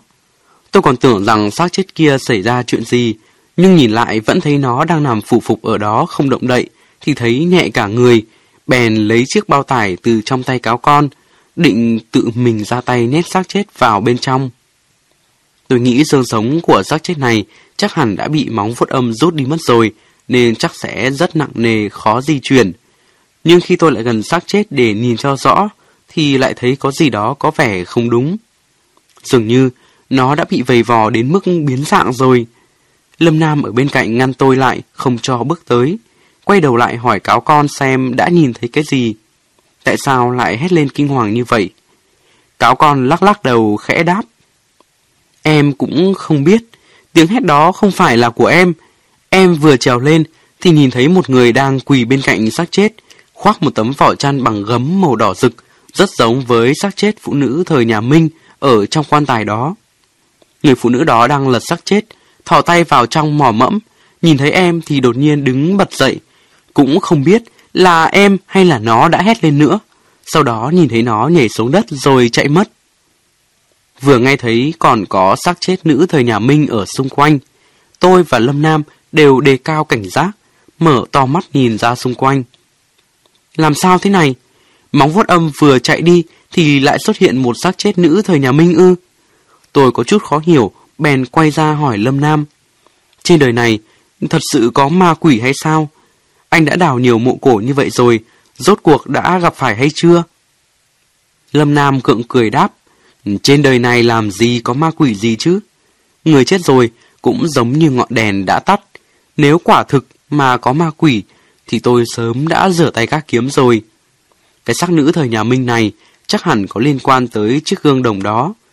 Chắc trước khi được chôn xuống, đã có những dấu hiệu sẽ biến thành thây ma. Bởi vậy người nhà mới phải đặt vào trong mộ chiếc gương đồng để chấn áp tà ma. Lúc khâm liệm còn được ướp một thứ thuốc nào đó. Hơn nữa do được chôn ở núi Phượng Hoàng là nơi có sát khí rất nặng. Thực ra việc lấy hung chấn hung thì không có gì sai, nhưng lại chưa tính đến việc núi Phượng Hoàng là hung trận ngọa long ngâm, có uy lực phong thủy vô cùng lớn. Bởi vậy xác chết nữ này được chôn trong lòng đất suốt mấy trăm năm, bị ảnh hưởng bởi từ khí của lũ móng vuốt âm. Một khi lộ ra ngoài không khí, sẽ biến thành xác sống. Tôi và Lâm Nam cẩn thận nhét cái xác mềm oặt nặng nề của tên béo vào trong bao tải. Quả nhiên, xương sống của hắn đã bị rút mất hơn một nửa. Toàn bộ xương sống của hắn bị người ta dùng lực ngắt thành từng đoạn, mắc kẹt lại ở trong người, không hiểu lúc chết đã phải đau đớn tới nhường nào. Chúng tôi đẩy bao tải đựng xác chết vào trong một góc của thùng xe, rồi ba người kiểm tra lại hành trang lần cuối cùng. Thời gian cũng vừa đúng nửa đêm, phải xuất phát rồi. Lâm Nam một lần nữa nhắc nhở cáo con phải lưu ý mùi của bọn móng vuốt âm và xác chết nữ thời nhà Minh đó, bởi anh ta cho rằng hai thứ này có thể mang đến rất nhiều những nguy hiểm khó lường. Trăng thanh gió mát, chúng tôi men theo một bên sườn núi nhanh chóng lên tới phần gốc của móng rồng. Nơi này khác với chỗ lần trước tôi gặp cáo con, không có nhiều những gò đất nhỏ cao thấp không đều. Nước mưa ngấm vào trong đất khiến cho mặt đất rất bằng phẳng, ngước nhìn lên đỉnh núi cao vời vợi, thấy khoảng cách vẫn còn rất xa. Thật khó mà tưởng tượng được, đây chính là chỗ chúng tôi sẽ tiến vào trong lòng đất. Lâm Nam cũng đã chuẩn bị cho tôi một cái xẻng đào đất núi. Đó là một loại công cụ có thể tháo ra lắp vào, phần lưỡi xẻng rất linh hoạt, có thể biến thành móc, cuốc, xẻng, còn thò ra được cả một cái móc sắt, rất tiện dụng. Chúng tôi đào xuống bên dưới chưa đến một mét, đã tới đường hầm của bọn móng vuốt âm. Hang động bằng đất này chỉ vừa đủ cho một người bò vào, sờ vào hai bên thấy trơn bóng không dính tay. Không biết có bao nhiêu tên móng vuốt âm đã bỏ ra bỏ vào nơi này rồi. Lần này, chúng tôi mang theo loại đèn pin hội tụ ánh sáng, tính năng tốt hơn rất nhiều. Ở trong đường hầm có thể nhìn được rất xa. Bò được một lát, tôi không nén nổi tò mò, bèn hỏi Lâm Nam. Làm sao trong hang động dưới đất này lại có gió vậy?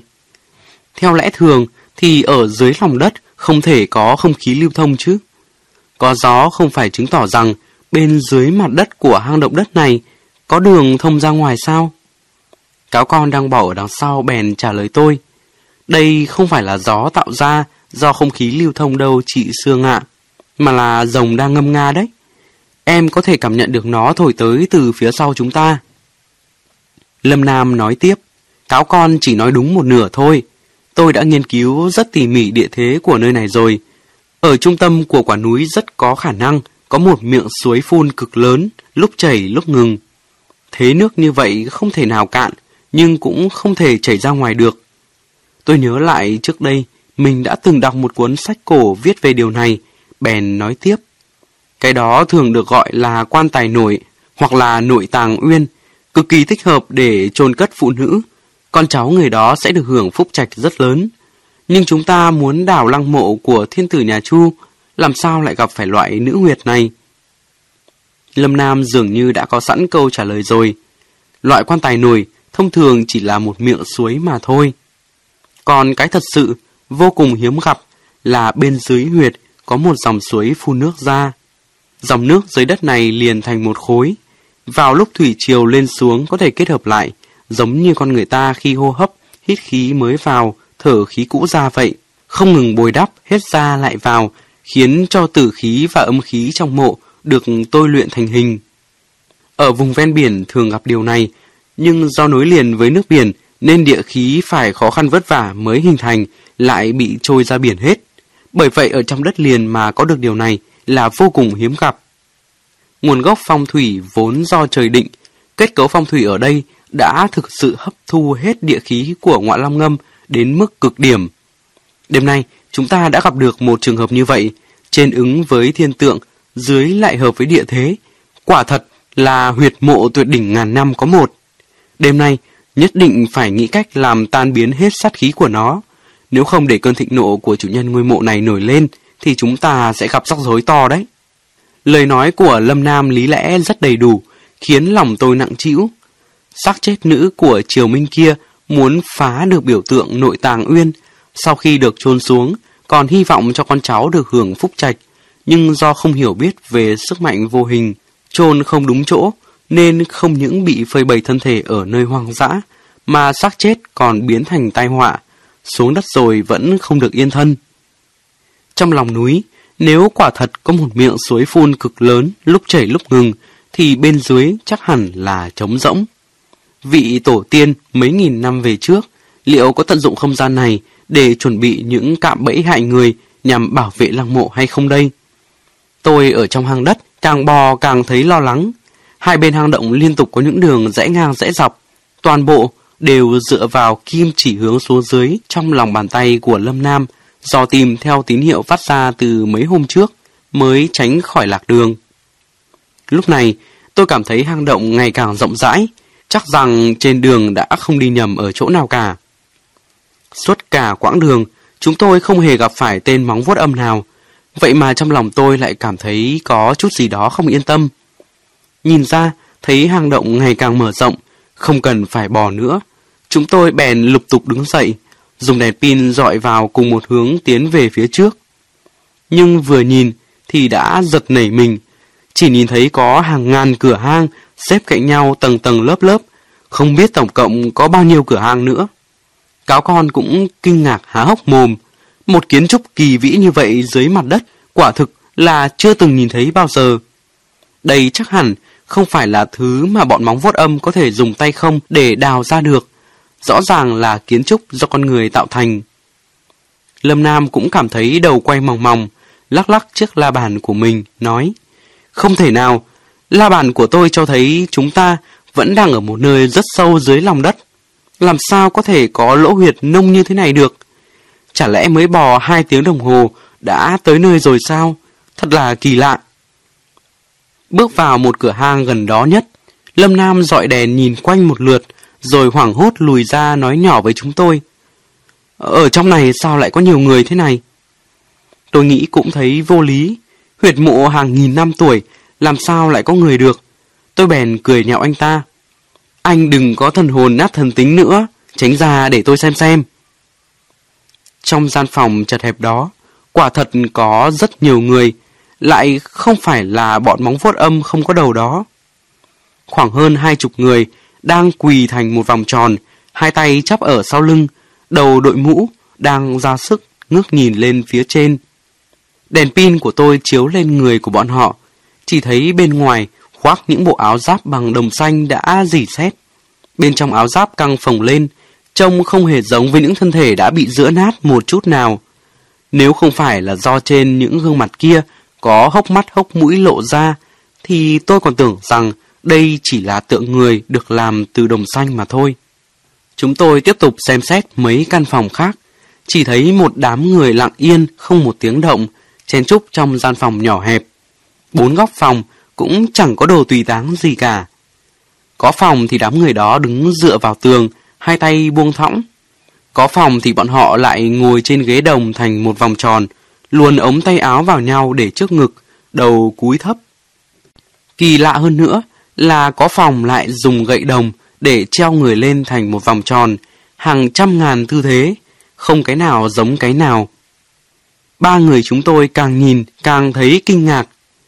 Tưởng rằng trong lịch sử, Chu Công vốn nổi tiếng là người hiền từ nhân hậu, không ngờ đã đánh giá thấp những thủ đoạn tàn nhẫn của vương triều nhà Chu. Nhìn vào hàng hà xa số những hố chôn tuẫn táng này, có thể thấy được tập tục tuẫn táng khi đó độc ác và quái gở đến nhường nào.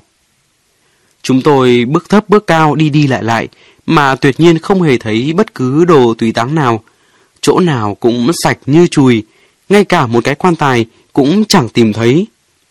Mọi người đều thấy rất bồn chồn, cho dù là hố chôn tuẫn táng, cũng phải có một ít đồ tùy táng chứ. Chúng tôi muốn tìm một lối ra, nhưng đâu đâu cũng là cửa hang giống hệt nhau. Chúng tôi cũng đã quên mất cửa hang lúc vào là cái nào. Tìm kiếm suốt một hồi lâu mà vẫn không thấy, cứ hết vào cửa này rồi lại ra cửa kia. Lâm Nam bắt đầu mất kiên nhẫn, lấy chiếc xẻng ra, đào thử một ít đất ở dưới chân. Chợt nghe thấy một tiếng cạch khô khốc vang lên, nghe giống như đã chạm vào kim loại vậy. Ba người chúng tôi lập tức phấn chấn hẳn lên, ngồi thụp xuống, xem xét tỉ mỉ mặt đất nơi phát ra âm thanh đó, thì thấy nó được khảm bằng những mảnh đồng xanh. Nạy mảnh này lên, thì bên dưới lại có mảnh khác. Chuyển sang chỗ khác nạy thử cũng thấy như vậy. Đột nhiên tôi chợt hiểu ra vấn đề, bèn gọi Lâm Nam nói, xem ra chúng ta đã đi vào đường hầm bên ngoài của lăng mộ Chu Vương rồi. Những hố chôn tẫn táng nhiều như thế này, trước đây ở trường học tôi đã nghe giáo viên giảng qua rồi. Những vị bạo chúa trong lịch sử từng đem người ta ra dóc thịt băm nhỏ, sau đó lại dùng keo dính lại thành hình, dùng đồng nóng chảy đúc làm thân, gắn trên những tấm đồng, bố trí thành thế trận liên hoàn để bảo vệ vòng ngoài lăng mộ của nhà vua. Trước đây, khi khai quật lăng mộ của Thương Vương ở khu phế tích nhà Ân, đã từng phát hiện một trận đồ như vậy với quy mô nhỏ. Cáo con không hề ngửi thấy mùi của móng vuốt âm, có thể thấy được trận đồ tuẫn táng này, ngay cả bọn móng vuốt âm cũng không dám bước vào, chắc chắn nó ẩn chứa rất nhiều nguy hiểm. Lâm Nam nói tiếp, trận đồ tuẫn táng này ngoài việc để bảo vệ vương mộ, thì còn có thể làm quân tiên phong cho nhà vua. Bọn họ đều mặc giáp cầm binh khí, được an táng dựa theo thế trận phòng ngự của đội quân cận vệ, giống như trận đồ tượng binh mã trong lăng mộ của Tần Thủy Hoàng. Tuy nhiên, trong đó còn có điều kỳ lạ mà chưa ai phát hiện được. Cáo con nhìn ngang ngó dọc một hồi, xem còn có con đường nào có thể đi hay không. Cuối cùng chọn một gian phòng, vẫy tay gọi chúng tôi đi qua đó, chỉ tay vào phía trên nói. Hai người xem, đám người này ra sức ngước đầu nhìn lên trên, thử nhìn kỹ xem bên trên có thứ gì hay không. Tôi và Lâm Nam cùng dọi đèn nhìn lên trên, chỉ thấy gương mặt người được chạm khắc trên đỉnh hang đồng, hai mắt hơi hé mở, dường như đang cười một cách giả tạo. Người đầu tiên phát hiện ra gương mặt được khắc trên đỉnh hang động chính là cáo con. Tức thì nét mặt cô chuyển sang màu trắng bệch, thì thào với chúng tôi. Những người này đã phải nhìn khuôn mặt kia suốt hàng mấy nghìn năm, thật chán ngán biết chừng nào. Nếu đổi lại là em, có một khuôn mặt dám nhìn em, cười giả tạo như thế này, em tát cho một cái còn quá nhẹ đấy. Tôi nhìn kỹ vào khuôn mặt đó, trong lòng suy nghĩ xem tại sao lại như vậy. Gian phòng này cũng không phải là cao lắm. Gương mặt này nhìn ra còn to gấp đôi mặt của người bình thường. Nét mặt cổ quái như đông cứng lại, chiếc mũi hơi thấp nằm trên khuôn mặt. Nhìn không giống như được khắc bằng đá hoặc đúc bằng đồng xanh. Nếu đây đúng là người thật, thì một gương mặt lớn như vậy phải ứng với một cơ thể to lớn đến nhường nào. Tại sao lại bị đóng chặt vào nóc hang động thế kia?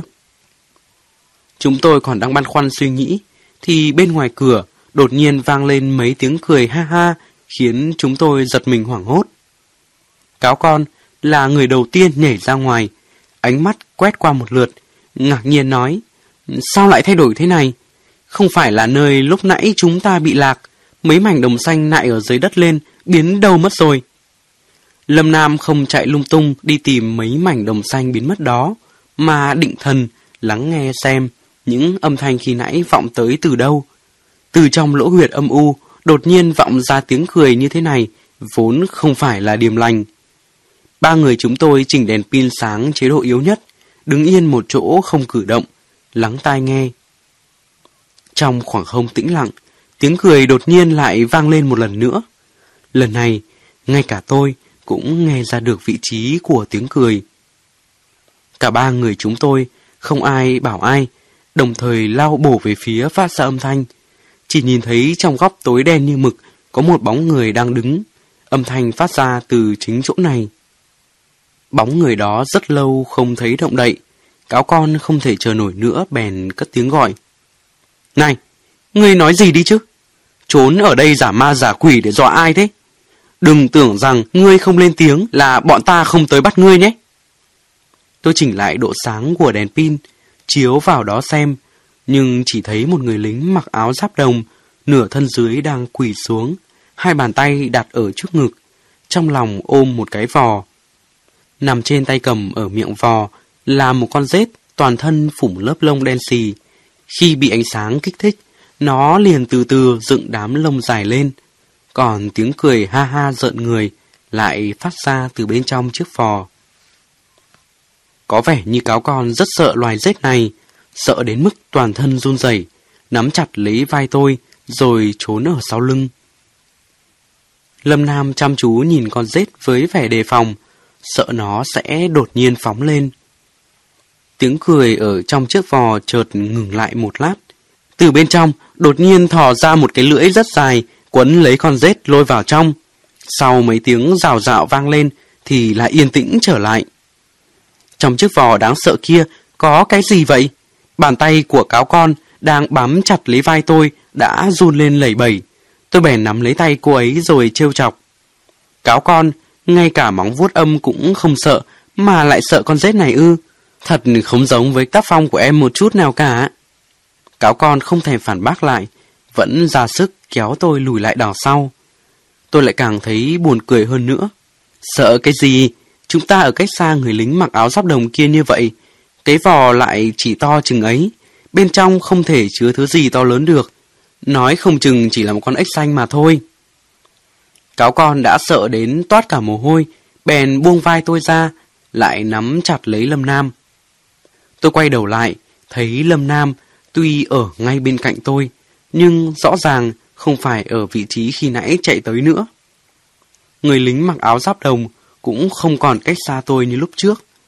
Dường như cả ba người chúng tôi đều đang chuyển động chậm chậm. Nhìn phương hướng thì có vẻ như đang tiến lại gần phía trước vò. Thế nhưng chân tôi từ nãy đến giờ không hề cử động, cả thân người làm sao có thể di chuyển được. Tôi hoang mang nhìn xuống chân, thì ra là do tấm đồng ở dưới chân đang dở trò quỷ quái, chậm chậm trượt về phía trước. Ba người chúng tôi vội vàng lùi dần từng bước về phía sau.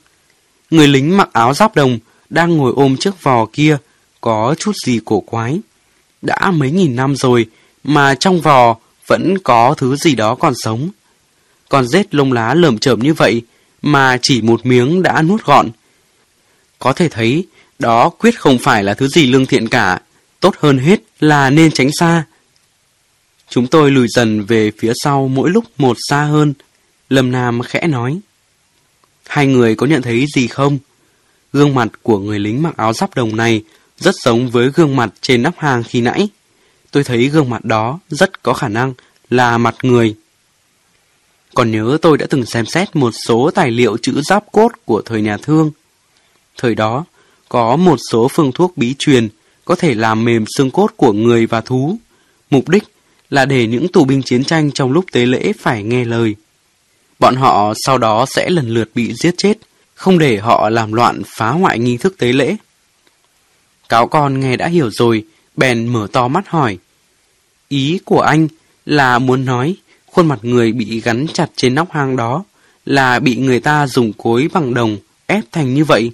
Bởi vì xương đầu đã bị làm cho mềm hết rồi, sau đó vẫn còn sống sờ sờ mà bị người ta ép thành cái đầu hình bánh dẹp lép như thế. Nghe cáo con nói một cách hình tượng như vậy, tôi sợ run hết cả người. Lâm Nam nặng nề gật gật đầu, Xem ra ngôi mộ nhà Chu này phức tạp hơn chúng ta dự tính rất nhiều. Không chỉ đơn giản là đào một huyệt mộ có chôn người, chắc chắn ở đây đã bí mật bố trí biện pháp phòng ngự đặc biệt nào đó, bao gồm nhiều tầng lớp. Thậm chí cho đến hôm nay là mấy nghìn năm sau rồi, vẫn còn chưa ngừng hoàn toàn. Thật không thể đoán ra có biết bao nhiêu những tay cao thủ trộm mộ đã chết mất xác không ai hay biết ở chỗ này. Mặt đất dưới chân chúng tôi vẫn đang chuyển động chậm chậm, không biết đã dùng bộ máy tinh xảo gì. Các vị tiền bối quả thật có những kỹ thuật thủ công tuyệt đỉnh cho đến tận bây giờ vẫn khiến chúng tôi đoán không ra. Tuy không hề có một tiếng động nào, nhưng vô số các căn phòng cũng đang nối liền lại với nhau, dần dần thay đổi vị trí, khiến cho Lâm Nam càng lúc càng lo lắng không yên. Tôi vẫn luôn cảm thấy rằng, từ lúc Lâm Nam và tôi chia tay ở Kazakhstan, thì anh ta đã thay đổi rồi. Trước đây Lâm Nam là một người có vẻ kiêu ngạo, lại có chút điềm tĩnh và ôn hòa, rất có khí chất quý tộc, cảm giác như ở trên người khác, khó mà với tới được. Lâm Nam bây giờ thường xuyên không giữ được bình tĩnh, dường như vì trong lòng có điều gì phiền muộn. Lâm Nam lo lắng suy nghĩ một hồi, cuối cùng không nén được nữa bèn lên tiếng. Cáo con, có phải ở trong căn phòng đó em đã chạm vào cái gì hay không? Hay là do không cẩn thận đã vấp phải bẫy ngầm rồi? Vốn đang tốt đẹp như vậy, giờ lại khiến cho cả huyệt mộ lớn này đều đã bị khởi động. Em đã đi thám thính địa đạo này bao nhiêu ngày, mà sao giờ lại thế này? Cáo con chắc chưa từng bị Lâm Nam nặng lời như vậy bao giờ, nên sững người lại. Em không có, quả thật là không có. Chị Sương, chị cũng nhìn thấy mà. Em chỉ ngước lên nhìn khuôn mặt trên nóc hang đó mà thôi, chưa hề chạm vào đâu cả. Rồi sau đó gọi hai anh chị qua luôn mà.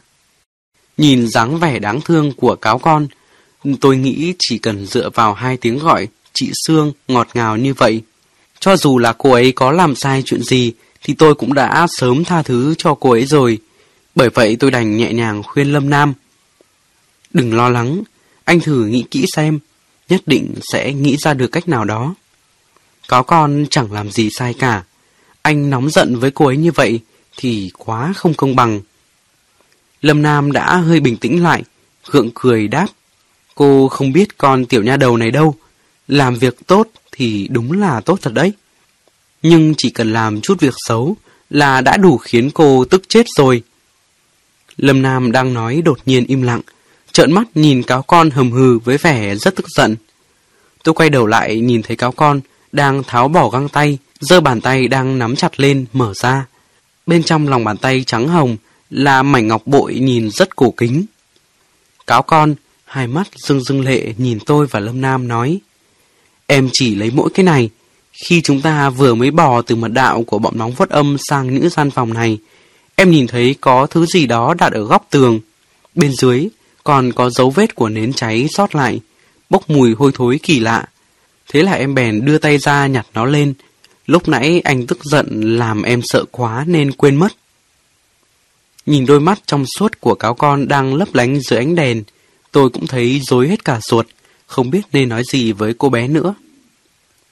Xung quanh miếng ngọc bội, được khảm bằng một vòng cốt thạch màu vàng, rất dễ bị người khác nhận lầm là hạt vàng, có năm cạnh. Tuy đã được chôn ở dưới lòng đất lâu như vậy rồi, vậy mà bề mặt vẫn trơn láng, không hề có một hạt bụi. Tôi cầm lấy để quan sát, thấy hai mặt trên dưới đều không có khắc chữ. Một mặt chạm hình một bàn tay trắng trẻo nuột nà đang xòe ra, còn mặt kia là hình vầng trăng lưỡi liềm và mấy ngôi sao bao quanh một cái đầu nhìn rất quái dị. Chỉ vài nét khắc đơn giản mà rắn giỏi mạnh mẽ. Bên trong vòng tròn đại diện cho hình cái đầu, ngoài hai tròng mắt đen ra, chỉ có một hàng răng nhọn hoắt, rõ ràng là hình vẽ một con ác quỷ ở địa ngục, được khắc rất sống động trên bề mặt của viên ngọc. Lâm Nam sau khi lườm cáo con một hồi lâu, không còn cách nào khác, đành cố nở một nụ cười. Hiểu Quyên đừng giận anh nhé, anh cũng chỉ vì lo lắng quá mà thôi. Từ giờ về sau, nếu phát hiện ra ngọc bội gì, thì em phải nhớ nói với anh chị một tiếng, được không? Anh chị cam đoan sẽ không lấy của em đâu. Cáo con cầm lại mảnh ngọc bội, cất cẩn thận rồi nói. Lần này em nể mặt chị Sương nên mới tha thứ cho anh đấy. Lần sau, nếu còn không phân biệt rõ phải trái trắng đen thì em sẽ không tha cho anh đâu. Còn ngây ra đó làm gì? Không phải chị Sương bảo anh mau nghĩ cách sao? Cái cô bé này, nói khóc là khóc ngay được, mà nói cười cũng cười ngay được. Xem ra Lâm Nam còn phải đau đầu không biết nên khóc hay nên cười nữa. Sau khi tranh luận vài câu, chúng tôi vội vàng chiếu đèn ra xung quanh nhìn một lượt. Người lính mặc áo giáp đồng ngồi ôm cái vò, không biết đã biến đi đâu mất rồi. Nhìn Lâm Nam khổ sở vắt óc suy nghĩ, tôi cũng tự nhiên cảm thấy lo lắng. Chúng tôi đã rơi vào trận pháp của người lính mặc áo giáp đồng đó. Nếu không tìm được đường ra, thì chỉ còn có cách chết ở đây thôi. Hết phần 2 Diễn biến gì tiếp theo sẽ xảy ra đây? Mời các bạn đón nghe. Đừng quên đăng ký kênh, bật thông báo để được đón nghe sớm nhất. Còn nếu các bạn thấy hay, thì hãy chia sẻ và donate ủng hộ để có kinh phí duy trì việc đọc. Thông tin donate thì có để ở dưới phần miêu tả. Xin cảm ơn các bạn rất nhiều.